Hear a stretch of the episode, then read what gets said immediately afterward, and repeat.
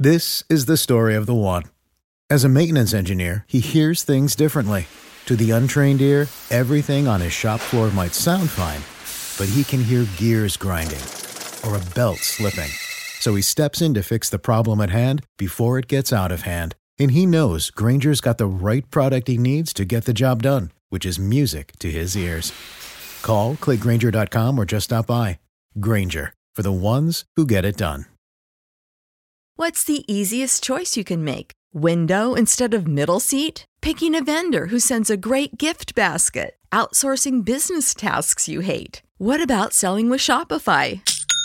Whether you're selling a little or a lot, Shopify helps you do your thing, however you cha-ching. Shopify is the global commerce platform that helps you sell at every stage of your business. From the launch your online shop stage to the first real life store stage, all the way to the did we just hit a million orders stage. Shopify's there to help you grow. Whether you're selling scented soap or offering outdoor outfits, Shopify helps you sell. Wherever and whatever you're selling, Shopify's got you covered. Sign up for a $1 per month trial period at shopify.com slash try. Go to shopify.com slash try now to grow your business, no matter what stage you're in. Shopify.com slash try.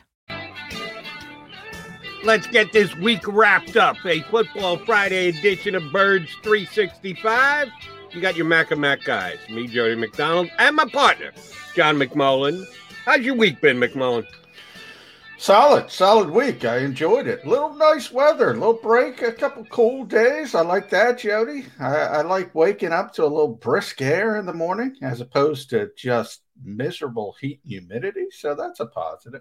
See now, I'm I'm afraid that you've already jinxed it, and if I add to the conversation, I'll only further jinx it. It has been a really good, and we are now officially into summer. I always think of summer as starting uh, Memorial, uh, yeah, Memorial Day weekend. That's when Yeah, summer starts for me. do, but Right. it doesn't. Yeah.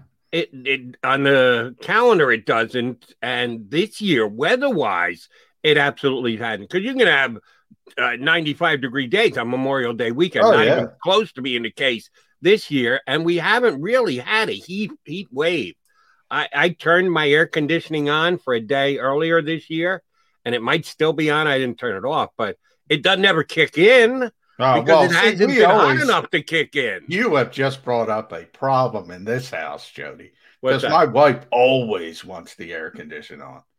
If she's cooking, if that oven's on, it was the most beautiful day yesterday. We had the stinking air conditioning on while she was cooking. Have Have you not learned that you do whatever the wife says in that Well, yeah. category? I mean, I have to.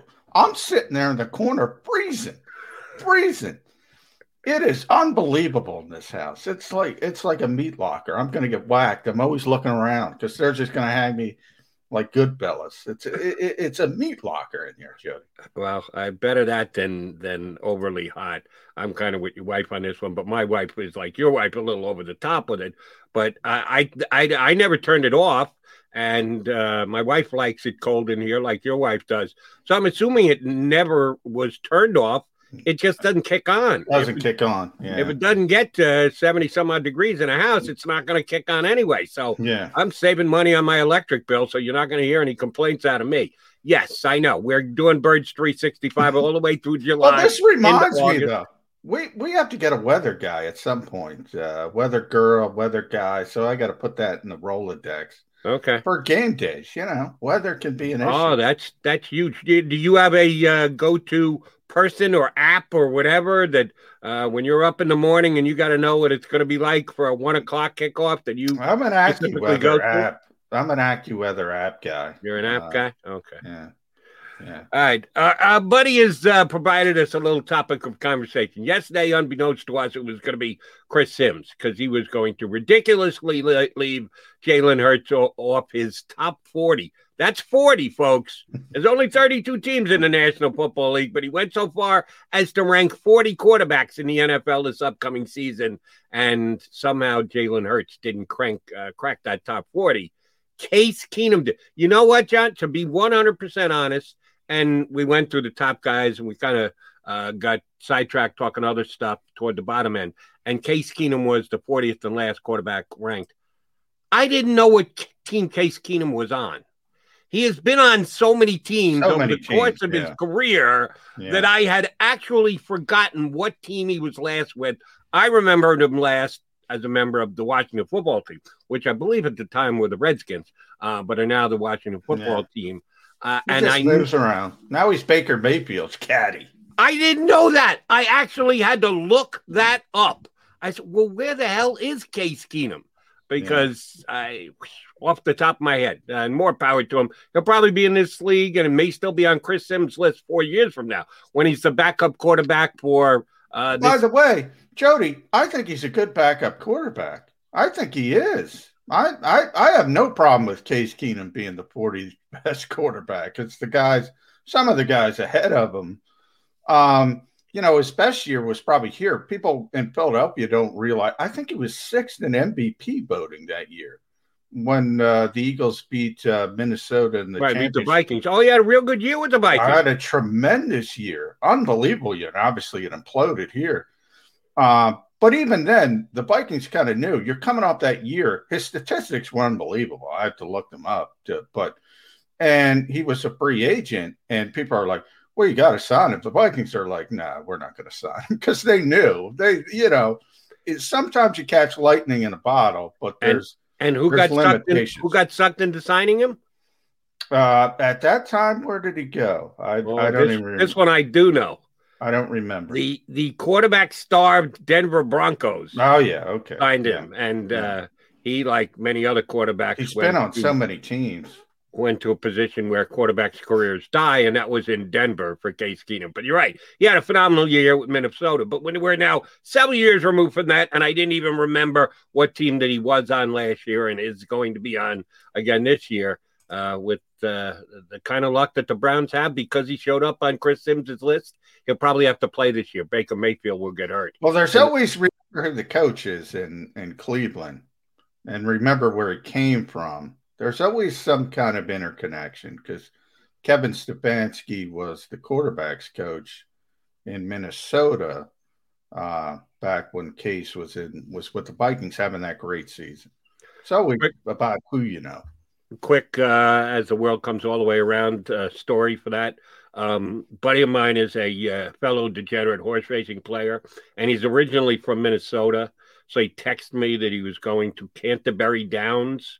Canterbury good- Downs. He Do you know Paul Allen, by the way? I know Paul Allen pretty well. That was in his text. He said PA on the call today No. um because he's friendly he's friendly with paul allen as well and he mentioned to me that uh, the stakes race they were having in canterbury downs it was either earlier this week or the end of last week i don't remember which um, the presenter of the trophy was going to be kevin stefanski and i said what the hell is a cleveland brown philly guy doing at canterbury downs and then i remembered he was a uh, former viking assistant Yeah. and he actually has a summer home that he kept even after he left Minnesota. So he goes back to Minnesota Yeah. for the summer. He's probably freezing his you know what off because, as we just said, it hasn't been all that hot this summer. Yeah. Um, I, so- I, I, Paul Allen, by the way, what a phenomenal horse racing. I mean, you you probably know, you definitely know better than me. I mean, that is difficult to do, Oh. um, and he is just unbelievable at it.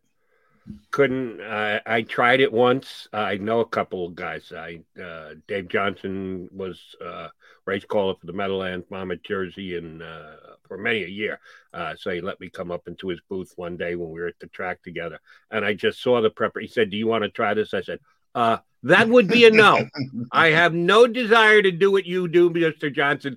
I can see how difficult it is with all your uh, information and notes and uh, uh, the uh, glasses he's got to wear.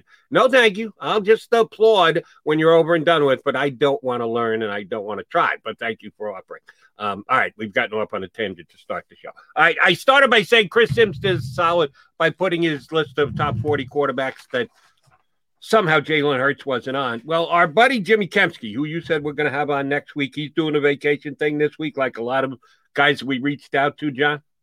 I don't know if he's on vacation. He said he had a, a busy week in the morning, so I don't know. You know, you once you get Jimmy's got uh, um, at least one kid I know as well. So once you get into uh, you know the the dad thing, sometimes things get busy in the morning. Gotcha. Just- but he, he did say he'd come on with us next week, Yeah. and we're very much looking forward to that. But uh, you and I noted on a show earlier this week that he had done his dumpster fire uh, setup articles for the three co- competitive teams in the uh, NFC East the Giants, the Cowboys, and Washington football team. Oh, he did the 10 reasons why the Eagles will be a dumpster fire this season. And I guarantee you uh, that someone is not going to get it. I Oh, confessed. I confessed Yeah. yesterday that the first time I ever read this, I don't remember was Giants, Cowboys, Redskins. Um, it, it didn't dawn on me, and I'm going, damn, this Kempski guy is negative. He's only pointing out the bad. He does realize that they have this guy as a running back, and they, their overall defense was one of the better ones. And I'm reading, I'm reading, I'm going, I don't get that. Then I go back up to the headline. Oh, that's dumpster fire. Okay, he's going to do this again. All right, now I get. I missed out on the cynicism the first time and felt like an idiot, but that's okay. Not the first or last time that will be the case. And I truly like this one from a specific aspect. Not that, yes, he's pointing out the major issues and problems with the Philadelphia Eagles, but it gives the whole series balance. That, yeah, you want me to throw you know what against all of our uh, chief rivals in the division? Oh, I can do that for you. I'll do a little research and point out where the shortcomings are of all these teams. But then he comes full circle again and he points out the issues of the hometown team, which I think gives you a nice perspective on all of them. And that's one thing I will say about this year's version. And Jimmy's been doing this for years. It's not all that hard to do No. it. Uh, the hardest part, I imagine, and we'll ask Jimmy next week, is cutting it down to ten. I mean, that's that's got to be the hardest part because Well- I'm sure he left some things out. Right. I'll, I'll give you, for instance, and uh, man, who did it? Th- I didn't even see who wrote the article this week. You know, I'm a Peter King fanboy, and I think he's as good a football writer as there is, and has only been doing it for decades, as a matter of fact. And over the last several years, first with the the Monday Morning Quarterback, now uh, FMIA Football Morning in America. He has his Monday column, which is so chock full of information and opinion and everything else. I think it's a must read for anybody who calls themselves an NFL fan. But enough of kissing Peter uh, King's took us. Um, he has uh, a lot of things that, like the 10 things he knows, and then the 10 things that he thinks he knows. And under the 10 things, he'll have uh, number two, we'll have 10 things under that. So you can get everything into a column, even if you say you're going to reduce it to just 10 things. And Jimmy does just that today.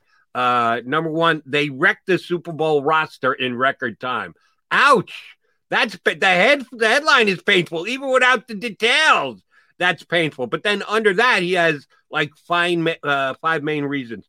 The whiff on Sidney Jones and Rasul Douglas in 2017 necessitated the Darius Slay acquisition. Uh, selection of J.J. Arcega Whiteside ahead of better options. Ouch! That was two years ago. Now, now this past year they did the same exact thing. Reagor instead of Justin Jefferson traded up for Andre Dillard as an athletic talent, uh, and of course they used a second round pick on a quarterback. See, he's he went there too. I still don't say that that's necessarily a bad move. And when Jalen Hurts works his way onto Chris Sims' list of the top 30 quarterbacks next Mm. year, than those who Well, he better. He better. He better make the list in the top 30 next year. Even that wouldn't be good. I think we went through that list and I was at 17 or 18 legitimate good starting quarterbacks. Can he get to 19? That's my goal with Jalen Hurts. Can you be the best of that sort of whatever you want to call it, third or fourth tier? That's probably not going to be a really good NFL quarterback or an average NFL quarterback, just the best of the the the other group. That's what I want. See, I'll take that if there's another progressive step thereafter. You got to get your starting quarterback into the minimum top half of the league. Oh, I agree. I agree. Uh, eventually, I'm Right. saying first year.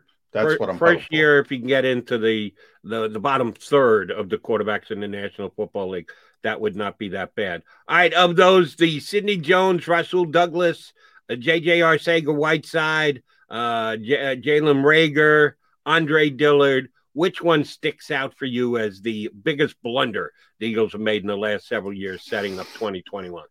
Um, Uh, I I would say uh, two. I hedge between two. I don't bring up Metcalf because Metcalf was red flagged by the Eagles for a medical uh, issue. So to me, I you know I I think that's real context. Um, so I look at three and four in Jimmy's list. I took it. I, I think about Reagor instead of Jefferson. Now the Eagles will claim they listened to the coaching staff. The coaching staff uh, wanted that type of player. The scouting staff wanted Justin Jefferson. Okay, let's make better decisions, Howie Roseman. It's on you. You have to break that tie, pick the better player. And then four, because of Andre Dillard, Jimmy's right. The Eagles at the time, they didn't do a lot of homework on Andre Dillard. The reason they didn't do a lot of homework on Andre Dillard is because there was they thought there was no way they would get him. He he was supposed to be in the mix to be potential 10, maybe top 10, maybe worst case 15. He he would fall would be his floor as a draft choice. And all of a sudden he's there and they go, "Oh, we got a chance to get Andre Dillard." And they didn't do the homework. Athletically, nobody questions him from a trait standpoint, but there were some questions about his, um, you know, how do we how do we phrase it, Jody? Maybe love and ball, as Nick Sirianni would say. That's always one of the things. Do you love ball? You're going to fight through things. Do you have the mentality to play the NFL grind? I don't know that about Andre Dillard yet. He said all the right things this offseason, but the fact that the Eagles didn't do their homework, they knew they didn't do their homework, and at the last minute they said, "Oh, let's let's change uh, direction." Can't do that. We've talked to a lot of GMs on this show. You got to have a plan, and you got to stick to it on draft night. Right, and uh, shame on them. I get it that once you get past what what, was the Eagles' scheduled pick that year? They were twenty what? Uh, that's a remember. good question. I'd have to look it up. Well, uh, uh what, let's yeah. say they were 26, 27, just to put the note. I get it that if you have guys up top that you really do believe that you're going to have no shot at uh, getting, uh, there. At, once you get down to number 26 on your draft board, you have to do major work on all these guys because there's the possibility that you could draft them, be it in the first round or the second round, wherever else. All other guys are in play. The only ones you're not going to get a shot at are those handful of players at the top of the draft who will, in your estimation, be gone by the time you pick at number 26. Well, you're doing all the work on all of those other guys. Why the hell wouldn't you do the work on every available player in yeah. the draft? That gives you the possibility to, on draft day, say, yeah, even if you want to take the top 10 and go, all right, we're not getting it. We just don't have the draft capital. We can't get into the top 10. So here are the 10 guys. But if you do that and then you come up with your board and somehow miraculously number eight drops down to an area where you can actually trade up and acquire the player, well, here's where it's going to come back and bite you in the butt. If you had him in eight and he's dropping down to number 19 and you're in the 20s, well, why the hell you're you're scouting that bad that you had him at eight and he's dropping down to 19? Well, maybe you missed something. Yeah, and it's a fair point to say why is he why is he falling? So yeah. here it was. They're the 25th pick. Uh, they moved up, and 25 turned out to be Marquise Brown, Hollywood Brown, uh, who's been, you know, but they could have used a player like that, even though he hasn't been spectacular uh, with the Ravens. Montez Sweat, by the way, 126. He's a tremendous player. Hollywood um, Brown, Hollywood Brown's been better with the Raiders than Jalen Ray with the Ravens than Jalen Reagor was with his in his first yeah, year. Yeah, well, exactly. And and Montez Sweat is a star, uh, despite the vaccination concerns.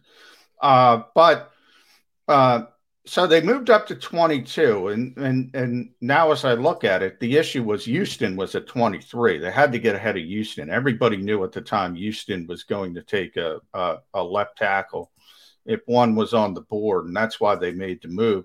And sure enough, the Texans picked Tytus Howard. They really reached for Tytus Howard at, at, at 23. So they kind of got screwed by the Eagles, uh, or not, because Andre Dillard hasn't done anything. But uh, at the time, it was looked at uh, that way. But you're right, Jody. I mean, Black's got to come up and say, well, why is this guy falling? Yeah. And Jeff Stoutland has admitted this is rare, but Jeff Stoutland tells the truth he has admitted we didn't we didn't do we didn't think we could get him, so we didn't do. Now, I'm not saying they didn't do any homework. they just didn't do as much as they would typically do for a player that they thought was going to be in that position.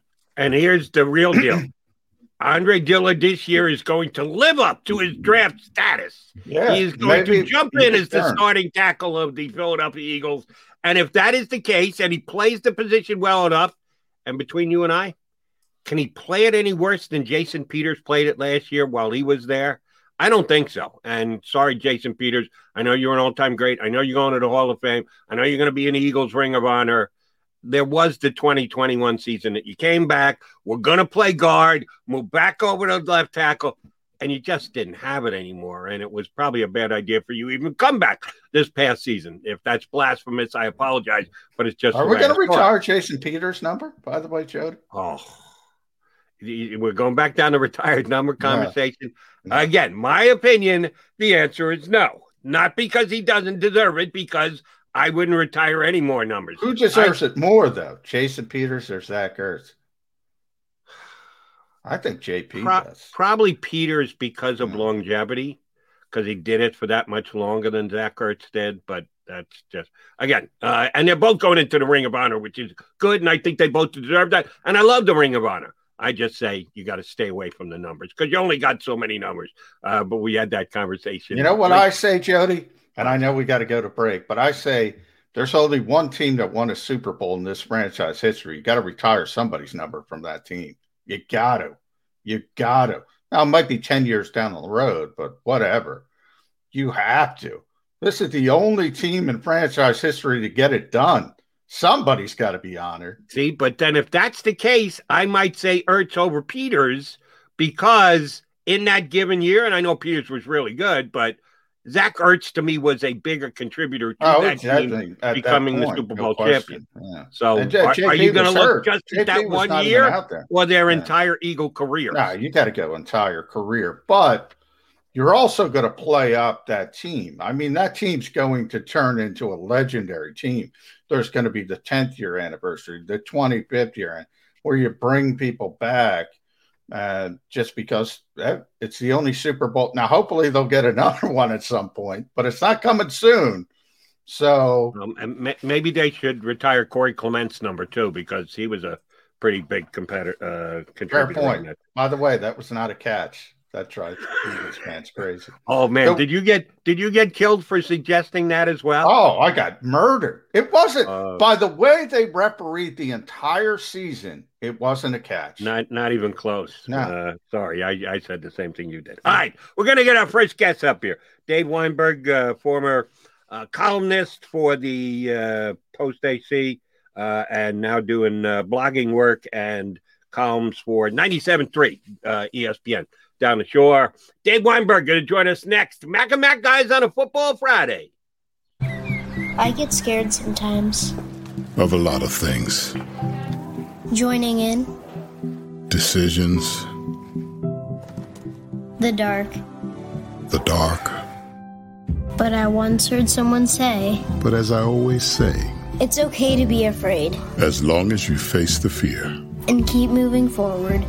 Wherever you are in life Count on the name trusted in insurance for over 80 years. Independence Blue Cross. Ah, the savoring taste of a good bag of beef jerky is so enjoyable at any time of the day, as long as you can find it. Here's what we suggest. Pure Bull Beef Jerky is our answer, and soon it will be yours. Locally produced in the Philadelphia region, this high quality, healthy protein snack is easy to secure. Go to steersnacks.com and you'll see hot garlic, tropical heat, Pure Bull dry rub, and our favorite, Huck and Fod. What's that? Huck and Fod. Go now to steersnacks.com. Welcome to the Wildwoods, the perfect place where you can safely do everything or nothing at all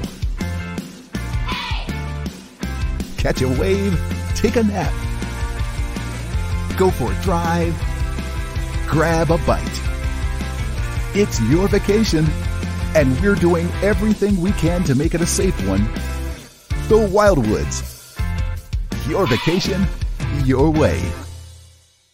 The International Brotherhood of Electrical Workers, Local Union 98, is a proud sponsor of The Labor Show with J. Doc and Krause every Saturday night from 6 to 8 p.m. IBEW Local 98's highly trained and superbly skilled electricians are the best in the business, setting the highest safety standards in the electrical industry. So when you're planning your next industrial, commercial, or residential project, choose an IBEW Local 98 union contractor. Learn more at IBEW98.org.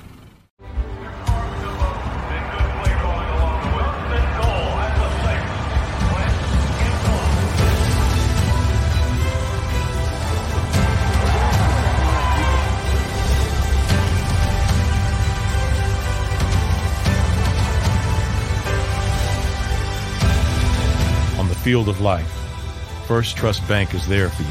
Champions on three. One, two, three. Because Philadelphia dreams deserve a Philadelphia bank. This is a key.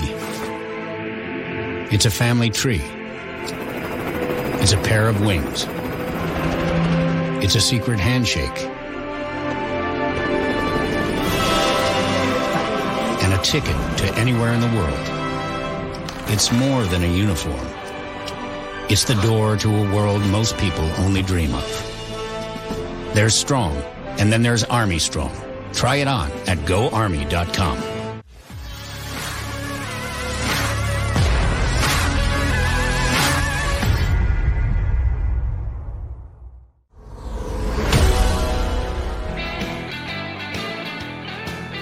This is the Mac and Mac guys. I'm Birds 365, a Football Friday edition.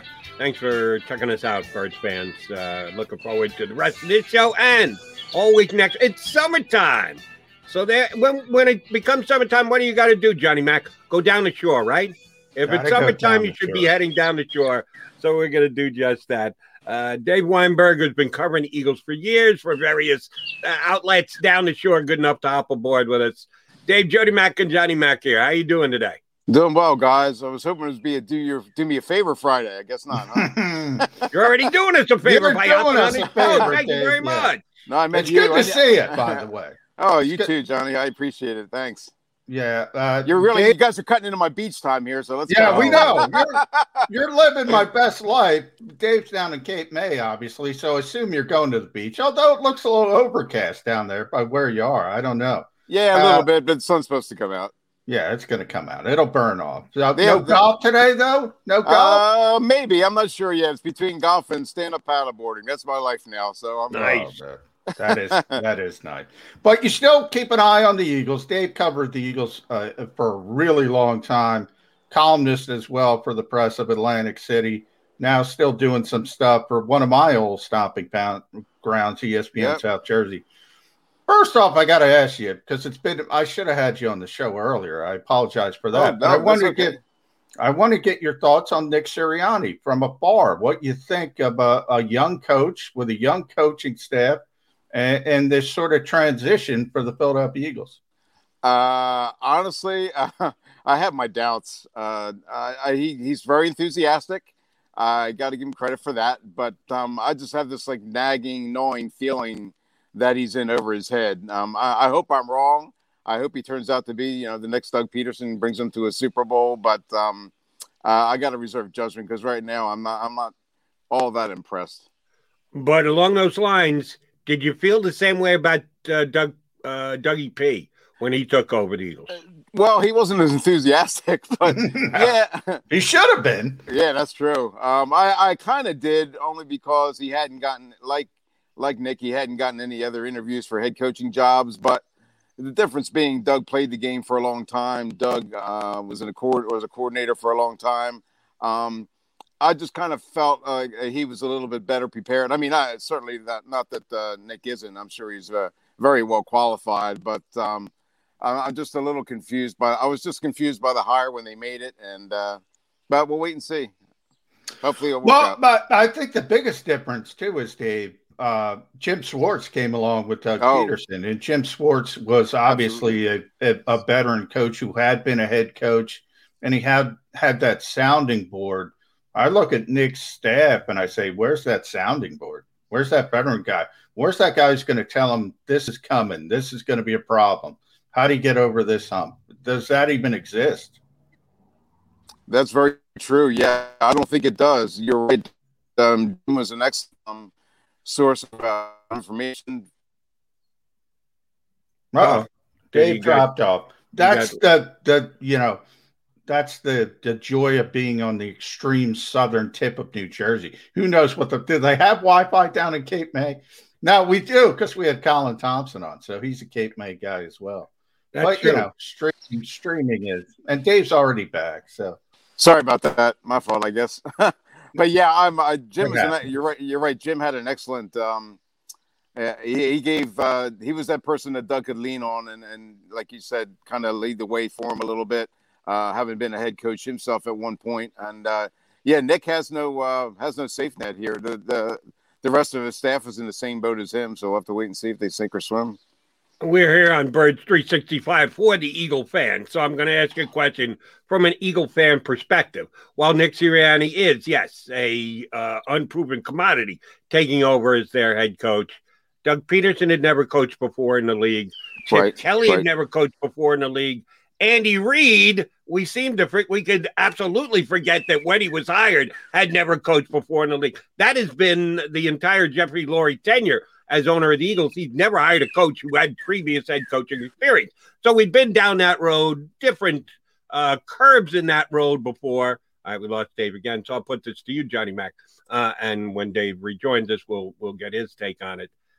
The last time the Eagles started a year with a guy who had never been a starting quarterback before. And I know that Jalen Hurts, I, I'm talking about at the start of his season. Jalen Hurts came in and started some games for the Eagles last year, but they've he's never been the opening day starting quarterback. It's been a while since Eagles did that because remember, and I mean, uh, enjoying the offseason leading up to that season, we didn't know Carson Wentz was going to be the starting quarterback of the Eagles till 10 days before the season started because they ended up Yeah. trading Sam Bradford, who we all believe was going to be the starting quarterback. Lo and behold, here's Carson Wentz. So we didn't have that offseason to prepare in our minds as an Eagle fan that, all right, we're going with a new guy. This is a wet behind the ears guy, and we're going to uh, go by the seat of our pants, QB. Yeah, there's nervousness about it, but shouldn't there be excitement about it too? Oh, you're talking to me. I'm back now. Okay. Yeah, I Yeah, we're talking We know you're back. talking- yeah. Must be the Cape May bubble, I guess. I don't know. Um, oh, just to go back to your coaching point real quick, you're right. I mean, even you go back when uh, Jeffrey first took over the team and he hired Ray Rhodes as his first uh, replacement, and Ray had never been a, a head coach anywhere either. And uh, yeah, Jeff just likes to be. I guess he he always he's always enjoyed thinking outside the box, making that choice that maybe some other people didn't really think. No, Oh, we're having a lot of We're issues. having trouble with Dave. Uh, it is the Cape May bubble. But Jody, I agree. But here's the thing: is it is it because what Dave just said? Is it because um, Jeffrey likes being innovative, or is it because Jeffrey likes to be able uh, to be in control? Uh, and you can do that a little bit. In other words, you can't bring in Bill Parcells late in his career, Bill Belichick. It, a coach with cachet is what I'm trying to say. Uh, you can't bring in that type of coach and say, do this, do that. Fourth and one, have TJ Paganetti on uh, in your ear and do what he says. So is it Jeffrey wants to be innovative or Jeffrey wants control over a young coach that doesn't have a lot of power? That that I Hmm. think is the biggest question. Dave, did you get that? I did. Yeah, you're right there. I think. Um, yeah, I think Jeffrey, like I said, Jeffrey enjoys thinking outside the box, but he likes to have control too, as you've seen by the way the Doug Pederson era ended. Um, I, I personally think that's going to end up being the biggest mistake that Lurie ever made. Um, I, I don't, I still don't understand why he got, why he wasn't still the coach. Um, but yeah, he's, uh, he's, he was not going to bring in a veteran guy, like you said. He's not going to bring someone who uh, is already set in his ways. Um, Jeffrey likes to be in control of things, and uh, the hires that he's made has reflected that. Dave, I don't know if you heard us uh, previously here on Birds 365. My take on Doug Pederson is to his job status.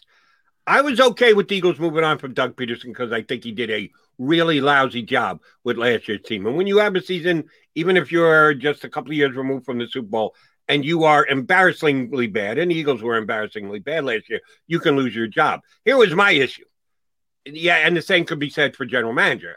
Howie Roseman could have been fired last year too. And I thought either you keep both and you go to the well with them one more time, or you fire both and say, clean, Bruins coming in, sweeping clean. We're going to go turn a completely new page.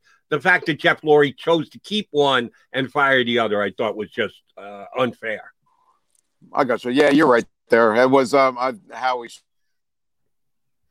uh, we're having serious issues with Dave. He continues to drop off. Uh, but I didn't get your take on the uh, excitement level of Eagle fans this season. Did did Kevin Kolb ever come in as the starting quarterback uh, of, of a season in an off season where we thought Kevin Kolb was going to was going to be the starting QB? I don't know if that was ever the case with Eagles. Was it? Yeah, yeah. The first uh, Kevin Kolb here, Dave. If we can get Dave back one more time, well, he he would know better. He was here at the time. I'm pretty sure that first year, and then he got hurt with the concussion. That's one of the things. You know, I have tremendous respect for Andy Reid when it comes to quarterbacks, and I I remember vaguely at the time. I was not here. I was remembering how could you think Kevin Kolb is better than Michael Vick, and he did. Uh, now, there's a lot of other things that can play into that. Obviously, you know, this is the Michael Vick coming off the uh, um, obviously downtime because he was in federal prison. So that's an issue. So all of that stuff could have played into it. But yeah, the Eagles were planning on going with Kevin Kolb at one point. Uh, and that was always one of the biggest Andy Reid head scratchers to me ever uh, didn't see what he saw in that particular play. Mm, but the the reason I bring it up is I think there is a reason for it. If you're an Eagle fan and you're coming off 4 11 and 1, and last year was really painful for Eagle fans, when you are only a couple of years removed from the Super Bowl and you, you put up a 4 11 and 1 season, you're grasping at straws for anything to get excited by. Uh, we're still several uh, weeks, several uh, months away from the start of the season. So you're looking for something to get your Eagle juices flowing. And I think the fact that Jalen Hurts is going to be an unknown starting quarterback is something that, if you're an Eagle fan, yes, you admittedly uh, relate to the fact that you're doing so through Eagle colored glasses. But he's somebody that you mm-hmm. can at least uh, projectedly think that, wow, we may have something different here. This may be something that we can build on. Am I just uh, looking too much through those eagle colored glasses there, Dave? Or do you think there is reason for excitement for Jalen Hurts taking over as the new quarterback of this team? No, absolutely. It's reason for excitement. Uh, um, I'm a big believer. I think Jalen's going to have a very good year here. You people tend to forget that there was no training camp, there was no preseason, there was no. Uh, he was sitting on the bench for the first three quarters of the year before he finally got got his opportunity, and um, I mean, he, he admittedly he did struggle, but when you t- we once again lost Dave. Uh, this stuff like this happens from time to time. Streaming show. Oh well. Well, we're gonna have to we're gonna have to move on. But uh, uh, I thank Dave for trying. He's he's still gonna live his his best life because he's still gonna be on the beach, Jody, as we struggle with Wi-Fi. But uh, it happens. Uh, but getting back to Jalen Hurts, yeah, I you know you mentioned the Kevin Kolb point. It was 2010 after the Eagles traded Donovan McNabb. That was the plan. That was the plan that Kevin Kolb was going to be the starting quarterback of this team, and I didn't get it at the time. I do remember that, uh, and obviously it didn't work out. Now some will point to injuries, some will point to the concussion, but I I just didn't think he was going to be a, a, a big time quarterback. So, I mean, that speaks to the difficulties of evaluating the position. I mean, this is Andy Reid. This is one of the best of all time evaluating the quarterback position. Nobody's 100%. Now, the key is you can't be Ben Simmons at the free throw line. You can't be you can't be 34%. Uh, you know, you gotta you gotta have more hits than misses. Andy Reid has certainly had that over his career and, and we'll see the Eagles. This, you know, we talked about we talk it from a national perspective all the time, Jody. We talk about the fact that not much is expected uh, from the Eagles, and why is that the case? And the reason that's the case is because of the head coach that we talked about with Dave and the quarterback, the young quarterback. And people don't believe in him. There's two ways that can go. You pointed it out. It's already worked with guys like Andy Reid and, and, and Doug Pederson. And even to a certain extent, Chip Kelly was a success early in his career. I think people conveniently forget that at times. It, it, he doesn't have to be a bad coach, and Jalen Hurts doesn't have to be a bad quarterback. Uh, he could be. He could play well. He could be better than people expect. He could be better than Chris Sims uh, expects. I think he will be. I think the key is how much better. Um, and, you know, that's the whole thing. I think Jalen Hurts is so interesting. And I've said this before. Typically, with young quarterbacks, we're always concerned about the other stuff the work ethic, the intangibles. Is he going to do what it needs to do off the field? That kind of stuff. I, I have no concerns over that kind of stuff with Jalen Hurts, Jody. None. Zero. I know he's going to do the work. I know he's going to put in the time. I know he's a leader. The one that I, I wrote on Sports Illustrated yesterday, Jody, Xavier McKinney. Now, granted, another Alabama guy. Um, they have a relationship, they have a history. He spoke very, very highly. He was on uh, Patrick Peterson has a podcast, the, the old Cardinals corner now he's on Minnesota. Um, he he was on Patrick's podcast, and he just raved about Jalen Hurts from a leadership standpoint, and everybody to a man. It, has been hundred percent. It's been yep. Steve Nash at the free throw line, not Ben Simmons at the free throw line. that from that perspective. So I can't tell you how much of a positive I think that is because even though you can't put a number, I'm going to get the analytics people mad at me like Bill Belichick. You can't put a number on that. So people dismiss it. They can't judge it, so they dismiss it. It's important. And you just saw it unravel with Carson Wentz. It's important. Just because you, that's why they call it intangibles, because it's not tangible. And it's very, very important whether you can put a number on it or you can't. I'll give you a tangible thing about uh, Jalen Hurts that uh, probably isn't the first thing that comes to mind. Something intangible like leadership qualities come to mind before something like this. They got him on the cheap. And yes, this year they're not going to take advantage of it. They can't because it's costing them an arm and a leg under the cap with dead cap money to just move away from Carson Wentz but as of next year, if Jalen Hurts is meritorious of being their starting quarterback, if, as you say, he plays into that low teens, high 20s in his first year, best quarterback in the NFL, with the arrow pointing up where you believe he's only going to get higher the year after. Now you've got a quarterback who's playing to that range in the NFL, and basically you're paying him NFL peanuts, which is a good thing uh, because if you can spend that little at your quarterback position, which most teams in the National Football League aren't even close to, they're spending a major chunk of their salary cap funds on their quarterback just to be good enough. Well, then that means you can do that much uh, more and spend that much more and give your general manager the leeway to do that much more at all other positions.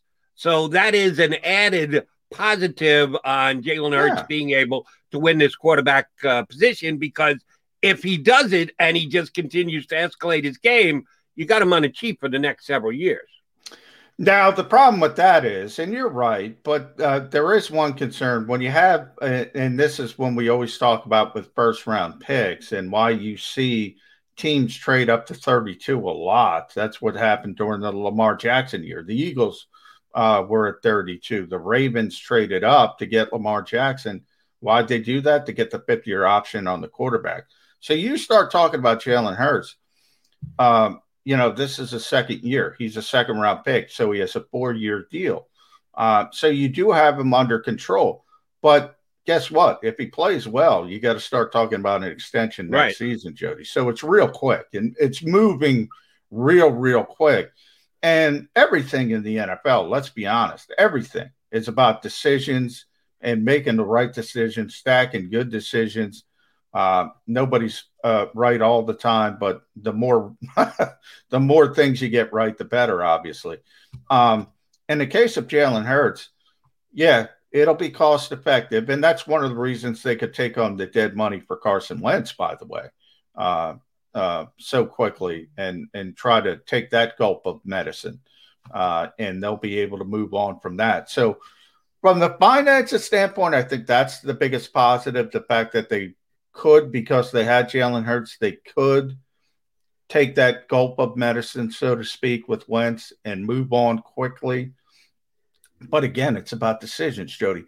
If we're here next year at this time and Carson Wentz plays lights out for the Indianapolis Colts, did you make the right decision? If Jalen Hurts plays poorly, well, it's not going to be spun as the right decision. Certainly not. It probably was the right decision either way. But you know how this works. It it it's it works with hindsight. You know who plays well, who doesn't play well. So bottom line is Jalen Hurts has to play well. And then, by the way, you know I talk about you have to be in that 19 range, 20 range, 21. That's what I'm hoping for and a lot of and you point out uh, also add the caveat of with the with the signs pointing upward. In other right. words, there's more potential there. In a lot of ways, though, you know, when I think about it, Jody, that creates a quandary as well because you got to make that split second decision. Does this guy is he better? Because you have all that draft capital, you have all that financial aspect. Whether it's Deshaun Watson, we've said the names a hundred times you got to make that decision at that point. Do we True. go for the guy that we know is going to be a star, or do we continue to develop the young kid? And you can say cost effective, but again, that will evaporate very, very quickly. Well, the Eagles might have to consider uh, hiring Sam Hinkie, who knew how not only to accrue uh, draft assets, but continue to push them off uh, take a pick and trade for a future pick if they're not sure at the end of this year as to whether Jalen Hurts is the guy. Want to give another year to prove it or not. They're going to want to push all those draft picks for another year so that they can potentially get their next quarterback somewhere else down the road. I do want to follow up on one point that you made, though. Um, Carson Wentz and how he plays this year in Indianapolis. Could it work itself out and prove to have been a mistake? Certainly, what Jalen Hurts did will be a big part of determining that. But Carson himself, who you just said, where you'd like to see Jalen Hurts this year in that 19 20 range with the capability of going even higher thereafter. Where does Carson Wentz have to fall in the level of play this year for us to be either 100% sure, oh God, did we screw this up? Look how good Carson Wentz is, or well, Carson was better than Jalen Hurts, so maybe if we kept him, or damn, did we do the right thing with uh, moving on from Carson? Carson did us a favor by uh, forcing himself out of town. How would you break down that range and ranking of Carson Wentz's year from the fall into those uh, different levels of evaluation that Eagle fans will be making when the season's over and done with? Well, I, I think for me, it's a little bit different. For me, uh, it would be sort of 2018, 2019 Carson Wentz if he plays in that range. But I, I think outside, I think to the average fan, I think he would have to be even better than that for them to think it was a mistake. Guilty I, here. I, same, same with me. I'm one yeah, of those. I thought Carson was settling in as a guy you know, if we're going to use numbers, if we're going to use where he is in the hierarchy, right? I thought he was a guy settling in as maybe the 12th or 13th or 14th best quarterback in football, and on a good year, maybe get in the bottom of the top 10. That's where I thought he was settling in as a player, and I think that would have been good enough. Now, I don't think fans will think that way, and obviously, you you include yourself yeah. Because of some of the off the field stuff, because of some of the reputation stuff. Um, and that's understandable. But, you know, if you got a guy in that 12, 13 range, you could do a lot worse. Um, and we're going to see that probably. And we Here's have where, and you can tell me if I'm wrong about this. And again, it's just a um evaluating this from a uh, both a talk show host and a fan standpoint, melding the two. He was the second pick in the draft, second, not second round like Jalen Hurts. He was yeah. the number over number two overall pick. he had set the bar for three quarters of a season at not top 10, not top five, top three quarterback in the league, maybe MVP, which usually means you're the best quarterback in that given year. So Carson Wentz, Carson Wentz has kind of raised the bar for me. Whereas in the good year, he could crack the top 10, would be good enough. But usually he's a guy who's outside the top 10, 12, 13 range. Eh, not good enough. When you've already done what Carson Wentz has done, one of which he can't control, being the second pick in the draft, one of which he did put on the board MVP like numbers in 2017. And oh, by the way, cast the quarterback contract ticket and got paid as one of the highest paid quarterbacks in the National Football League. When you got those three things working for you, I'm sorry, Johnny Mack, you're you're going too you're grading too easily on him. That if he settles well, in at number 12 but can go a little bit higher. No, that doesn't cut it for for a guy like me. Well, I I I think more than a grade, it's the context. I talk about the injury all the time. I talked about with Joe Burrow. I mean, to me, the demarcation line is pre ACL, LCL, post ACL, LCL. So, yeah, before that, I would have agreed with you. After that, I realized it wasn't the same guy physically. So, you're going to have a little bit more limitations. Never thought it would get as bad as it did last year. Again, I thought he was settling in in that 12, 13, 14 category and, and had a little bit of upside depending on the supporting cast from there. Um, so that, but it's interesting you bring up because we talk about pedigree all the time. It works both ways. You're going to get the benefit of the doubt, but more expectations as well. And I look at the New York Giants up the turnpike. I've said this since the draft. I think Kadarius Toney is going to be a failure because of the expectations. I think Azeez Ojulari is going to be considered a really good draft pick because he got taken in the second round. I think if you flip that and Ojulari gets taken in the first round, Toney gets taken in the second round, completely changes. People say, oh, Ojulari's a pretty good player, but he's a first round pick. That's expected. And Toney could be the manufactured touch guy, and they'd say, oh, that's pretty good. You get a contributor for a second round pick. The whole landscape changes with that first round tag. Jalen Reagor's going through it here. The whole landscape changes, Jody, and it works good for players like Andre Dillard, who's going to get another chance, but it also works bad because the expectations are generally through the roof. And when you're the second overall pick, they are through that roof something you said uh, really started me thinking, and that's exactly why we do this, right? Is to get Birds fans thinking, and and good for you, Johnny Mack. Um, the evaluation post injury and pre injury can absolutely be different. And yes, we've seen Carson Wentz pre and post, and there is a significant difference. How much is because of the injury? Only Carson Wentz knows for sure, but we can draw our own conclusions let me ask about the ego conclusion.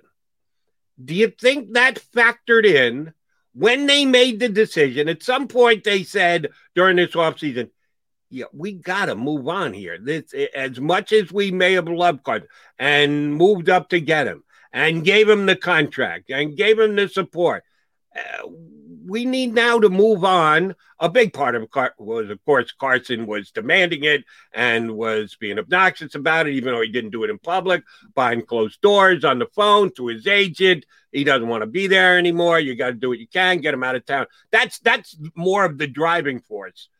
But could part of it have been that the Eagles looked at it like Johnny Mack looked at it? That well, we keep referring back to 2017 but that was a pre major knee injury, Carson Wentz, in 2017. When we're looking at what Carson Wentz will do in 2021, 22, 23, 24, oh, that's a post injury Carson Wentz. And our expectations have dropped down that much for us to say, well, why are we paying him the kind of money that we're paying him? We gave him the money hoping that the injury wasn't as big a deal. Now we see that it may very well be a bigger deal. yeah, we just need to go in a different direction at quarterback. How much of that do you think factored into Howie Roseman at all in the decision that they made to move on from Carson Wentz? I think it factored in. How much I I can't tell you. They obviously signed him to the big deal, so it wasn't that big of a concern for them. I do think they already adjusted their expectations when they signed him to that deal. I think a lot of people look at that deal and say, "Oh my God, how much money!" It, it was the most guaranteed money in NFL history at the time. You know how this works, Jody. They that got usurped almost immediately. Now it looks like a cost-effective deal uh, if it's a decent quarterback. That's how quickly it moves. The Eagles know that. Howie, that's the strength of Howie Roseman. So he got a team friendly deal done. People don't understand that deal was very team friendly. So they believe they got a bit of a discount. So I think they knew the expectations changed a little bit uh, pre injury, post injury. Uh, I think they knew the ceiling wasn't quite as high, but they didn't know it was going to go the way it would went by no stretch of the imagination. Then when it did, yeah, I'm sure they factored in. It's pretty clear this guy's not the same guy physically. And and by the way, we to me the biggest injury by far is the ACL and the LCL because you also have documented history for other players having the same injury, having the same type of decline. Um, but you also have the stress fracture in the back. You also have the concussion as well. So I'm sure it played into it. How much did it play into it? You know, if we're going to put percentage on it, I would say probably 10, 50, very low. I wouldn't say 50, 60%, but I'm sure it played into it. He's Johnny McMullen. I'm Jody McDonald. We are your Mac and Mac guys here on Birds uh, 365. We'll come back, continue to talk about the Eagles, but uh, got a good guest coming up a little bit later. We're hoping that Clark Judge is not attempting to do it from outside like Dave Weinberg did when his Wi-Fi just kept dropping and dropping and dropping and dropping. Uh, Clark Judge uh, from Talk of Fame. Uh, he's got a podcast as well. He's an NFL writer, has been from years, and is a Hall of Fame voter. John and I have touched on the Hall of Fame with our buddy uh, Paul Domowitch uh, uh, stepping down from the uh, Daily News this week. Uh, we got off on a little bit of a Hall of Fame tangent. I think we'll do some more of that with Clark Judge from the Talk of Fame Network and also a NFL Hall of Fame voter. He's going to join us coming up about 25 minutes from now. But don't you even think about going away from Birds 365. I get scared sometimes. Of a lot of things. Joining in. Decisions. The dark. The dark but I once heard someone say, But as I always say, it's okay to be afraid. As long as you face the fear and keep moving forward. Wherever you are in life, count on the name trusted in insurance for over 80 years Independence Blue Cross. Ah, the savoring taste of a good bag of beef jerky is so enjoyable at any time of the day, as long as you can find it. Here's what we suggest. Pure Bull Beef Jerky is our answer, and soon it will be yours. Locally produced in the Philadelphia region, this high quality, healthy protein snack is easy to secure. Go to steersnacks.com and you'll see hot garlic, tropical heat, Pure Bull dry rub, and our favorite, Huck and Fod. What's that? Huck and Fod. Go now to steersnacks.com. Welcome to the Wildwoods, the perfect place where you can safely do everything or nothing at all. Catch a wave, take a nap, go for a drive, grab a bite.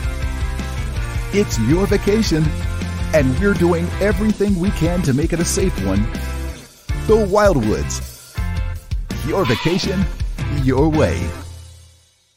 The International Brotherhood of Electrical Workers, Local Union 98, is a proud sponsor of The Labor Show with J. Doc and Krause every Saturday night from 6 to 8 p.m. IBEW Local 98's highly trained and superbly skilled electricians are the best in the business, setting the highest safety standards in the electrical industry. So when you're planning your next industrial, commercial, or residential project, choose an IBEW Local 98 union contractor. Learn more at IBEW98.org.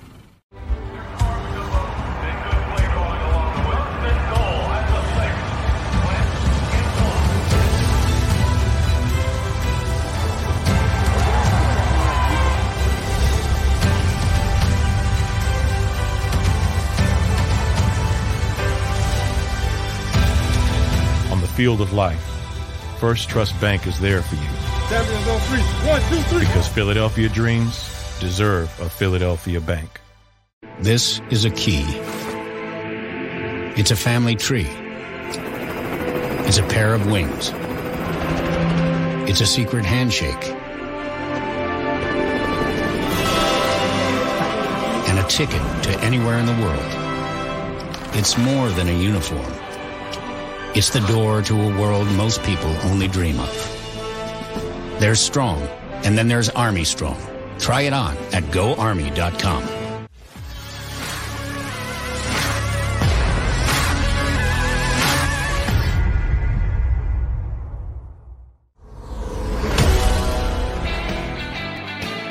Hey, Football Friday here on Birds 365. I'm McCall. I'm Jordan McCall, Mac Mac guys on the Jacob Media YouTube channel. Thanks for jumping aboard. Hopefully, you have a great weekend, and we'll have a, another summer week of football to talk about next week as we are making our way toward the 2021 season.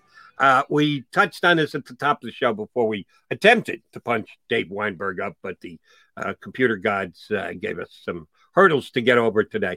Uh, we were talking about Jimmy Kempski's article in uh, PhillyVoice.com why the Eagles are going to be a dumpster fire this upcoming season.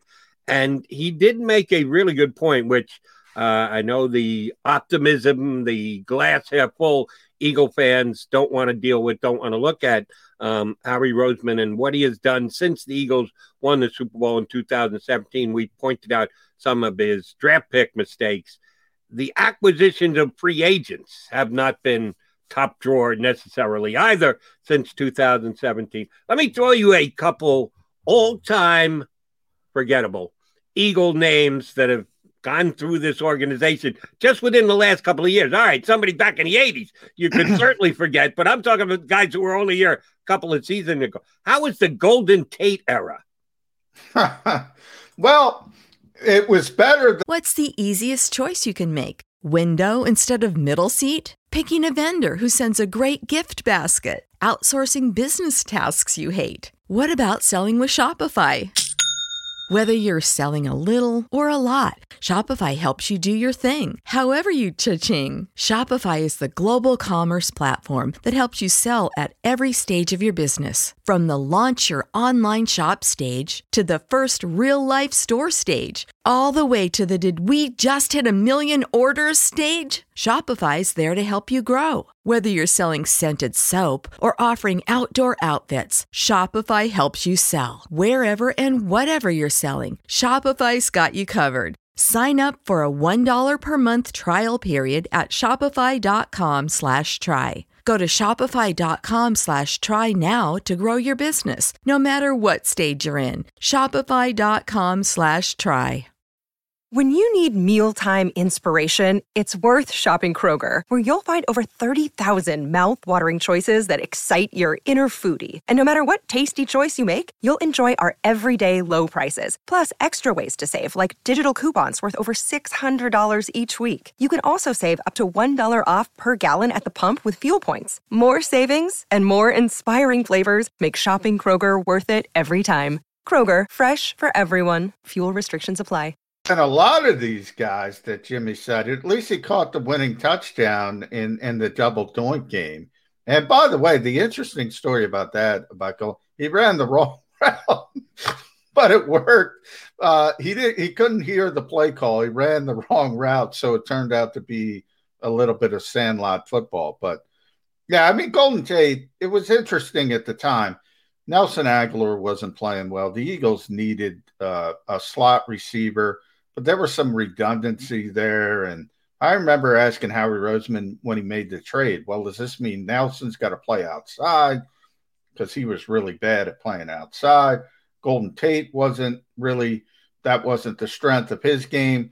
Bottom line, though, he was a really good player for a long time in Detroit. And he just kind of lost. That, that happens in the NFL. And he just wasn't the same guy. It hasn't been this, wasn't the same guy in New York as well with the Giants you know, they made a mistake. And he's they give if they hadn't given up a third round pick, I would go, okay, well, you took a swing and you missed. Golden Tate, yeah. uh, like John McMullen correctly states, not the same player was with the Lions. He was very good with the Lions. Did you see the article this week that uh, uh, Golden Tate, who's still a free agent, who's still yeah. sitting out there. Uh, in other words, a whole bunch of people agree with Johnny Mack that he's just not the same player he used to be. Uh, we're now uh, almost into July, and he hasn't gotten a nibble on the free agent market. Uh, he said, "Wouldn't mind rejoining Matthew Stafford." reliving the golden days of uh, the Lion connection between yeah. Ian Stafford well, out in the A- uh, NFC West. He wouldn't he wouldn't mind getting signed anywhere, to be honest. Gold Tate. By the way, that's the maddest little inside story for you. The angriest Nelson Agholor ever got at me uh, was when I had I had written that Golden Tate should be playing in the slot. And by the way, I was wrong, Nelson. If you're listening, he shouldn't have been. You should have been playing. Uh, Nelson did not like that. Really? not like that. He gave you the stink eye at uh, some point in the me, locker he, room? He gave me more than the stink eye. He gave me more than the stink oh, eye. okay. He he verbalized his disappointment with uh, you. He, he, he got to the point where some people had to step in between. Really? And, oh, almost and, got and, physical, huh? No, not from my perspective. Not from my perspective. What am I going to do to an NFL player? but he was not happy with it, uh, which is interesting. And I said, Nelson, uh, I just said, why do you care? It's my opinion. That's that's what we have to do. And to his credit, by the way, he apologized uh, quickly afterwards. Okay, that's good. Probably having a bad day. Um, Golden Tate here in Philadelphia, gone. Didn't do much while he was here. Oh, by the way, he wouldn't mind joining Matthew Stafford. Also said wouldn't mind hooking up with uh, Carson Wentz in Indianapolis. I think the point you made earlier was he's looking for a job anywhere. Anybody gives him a decent offer, he's going to love playing with that quarterback. Mark it down for sure at this stage of Golden Tate's career. Uh, but they also brought in Mike Wallace that year. And I remember saying a pretty good shot. I thought it was Mark. a good fit. Yeah. I thought it was a good fit at the time. When they signed him, I said, you know, this isn't a bad sign. Howie Roseman was wrong. John McMullen was wrong. Jody McDonald was wrong. Mike Wallace brought nothing to the table. Well, he, he also get, got hurt right away. Right, he couldn't get on the field. Yeah, so, uh, and that, that's part of what you got to do as a general manager. And it's not yeah. necessarily fair. And uh, you could have all best intentions and have it planned out and slotted out perfectly. And you had if the guy can't get on the field. Guess what? You're wrong. It sucks if you're a general manager, but you're wrong if the guy yeah. can't get on the field. Um, Corey Nelson and Paul Worrilow as linebackers. Isn't yeah, Worrilow well, on on uh, wrestling these days? Do I do no, I have that's, that wrong? Uh, that's Wardlow. Oh. Wardlow on AEW. You know, it's interesting. Paul Poor Worrilow, our, our buddy Martin Frank, he's a Delaware guy, so uh, he was really excited because Paul Worrilow was going to be a part of this team. First play of OTAs. First play, Jody. Non-contact. Boom. ACL down, gone. Uh, so that was the thing. Corey Nelson, they've had a really, really difficult time with these sort of cost effective deals at linebacker. LJ Fort came. Uh, then it was uh, who who was it in 2020? Did Jimmy put that up? Uh, the Chargers guy. I can't. Uh, Jatavis Brown. Jatavis Brown. Uh, he just retired. Tavis Brown. I mean, they don't value the linebacker position. We sit there, and that's one of the things we always talk about. You know, Eric Wilson is like, that's a big splashy free agent signing for the Eagles at linebacker. I mean, at some point, you would think they would look around the league and see the Devin Whites of the world, what he did right. for the Buccaneers and route Le- Lavonte David as well, en route to the Super Bowl. And then I think Jonathan Gannon comes from Indianapolis, where they have Darius Leonard. Before that, he was in Minnesota, where they had Eric Kendricks and Anthony Barr. How about how about trying to get a real linebacker, Howie? If you're listening, just once, just try right. it. Uh, just try it. It hasn't happened this offseason unless some of the later round draft picks they took were cornerbacks and or defensive line that they're trying to convert to linebacker. That's your best hope at right now finding that diamond in the rough that you're referring to that becomes a staple and a borderline star. yeah, well, but, but here's the problem, Jody. I think White was a top, mm. certainly top ten. He might have been top five pick. Uh, Barr was a top 10 pick. Leonard uh, and, and Kendricks were both second round picks. I mean, they're premium picks. They're premium picks. So how about trying to to get a linebacker is all I'm trying to say at some point. Yeah, investing in the position with draft capital. Yeah, they haven't done it forever. And good luck thinking how he's going to do it this upcoming year. We shall see. Um, but other acquisitions. let me ask you about this guy because talk about two guys that I got wrong. One I was uh, half heartedly excited about, one I was pretty damn excited about. When they signed Michael Bennett, the former Seahawk, and when they brought in uh, Haloti Ngata, who, yes, I understood was at the tail end of his career, but I thought was still a big enough, strong enough guy who could be your run stopping middle of the defensive line, could uh, play with Fletcher Cox kind of DT. Uh, I was more excited about Bennett, who I thought they got on a cap friendly deal and not uh, was, uh, yeah, lim- limited snaps, be part of the rotation guys really neither one of those guys worked out here in Philadelphia, did they? 2020 hindsight.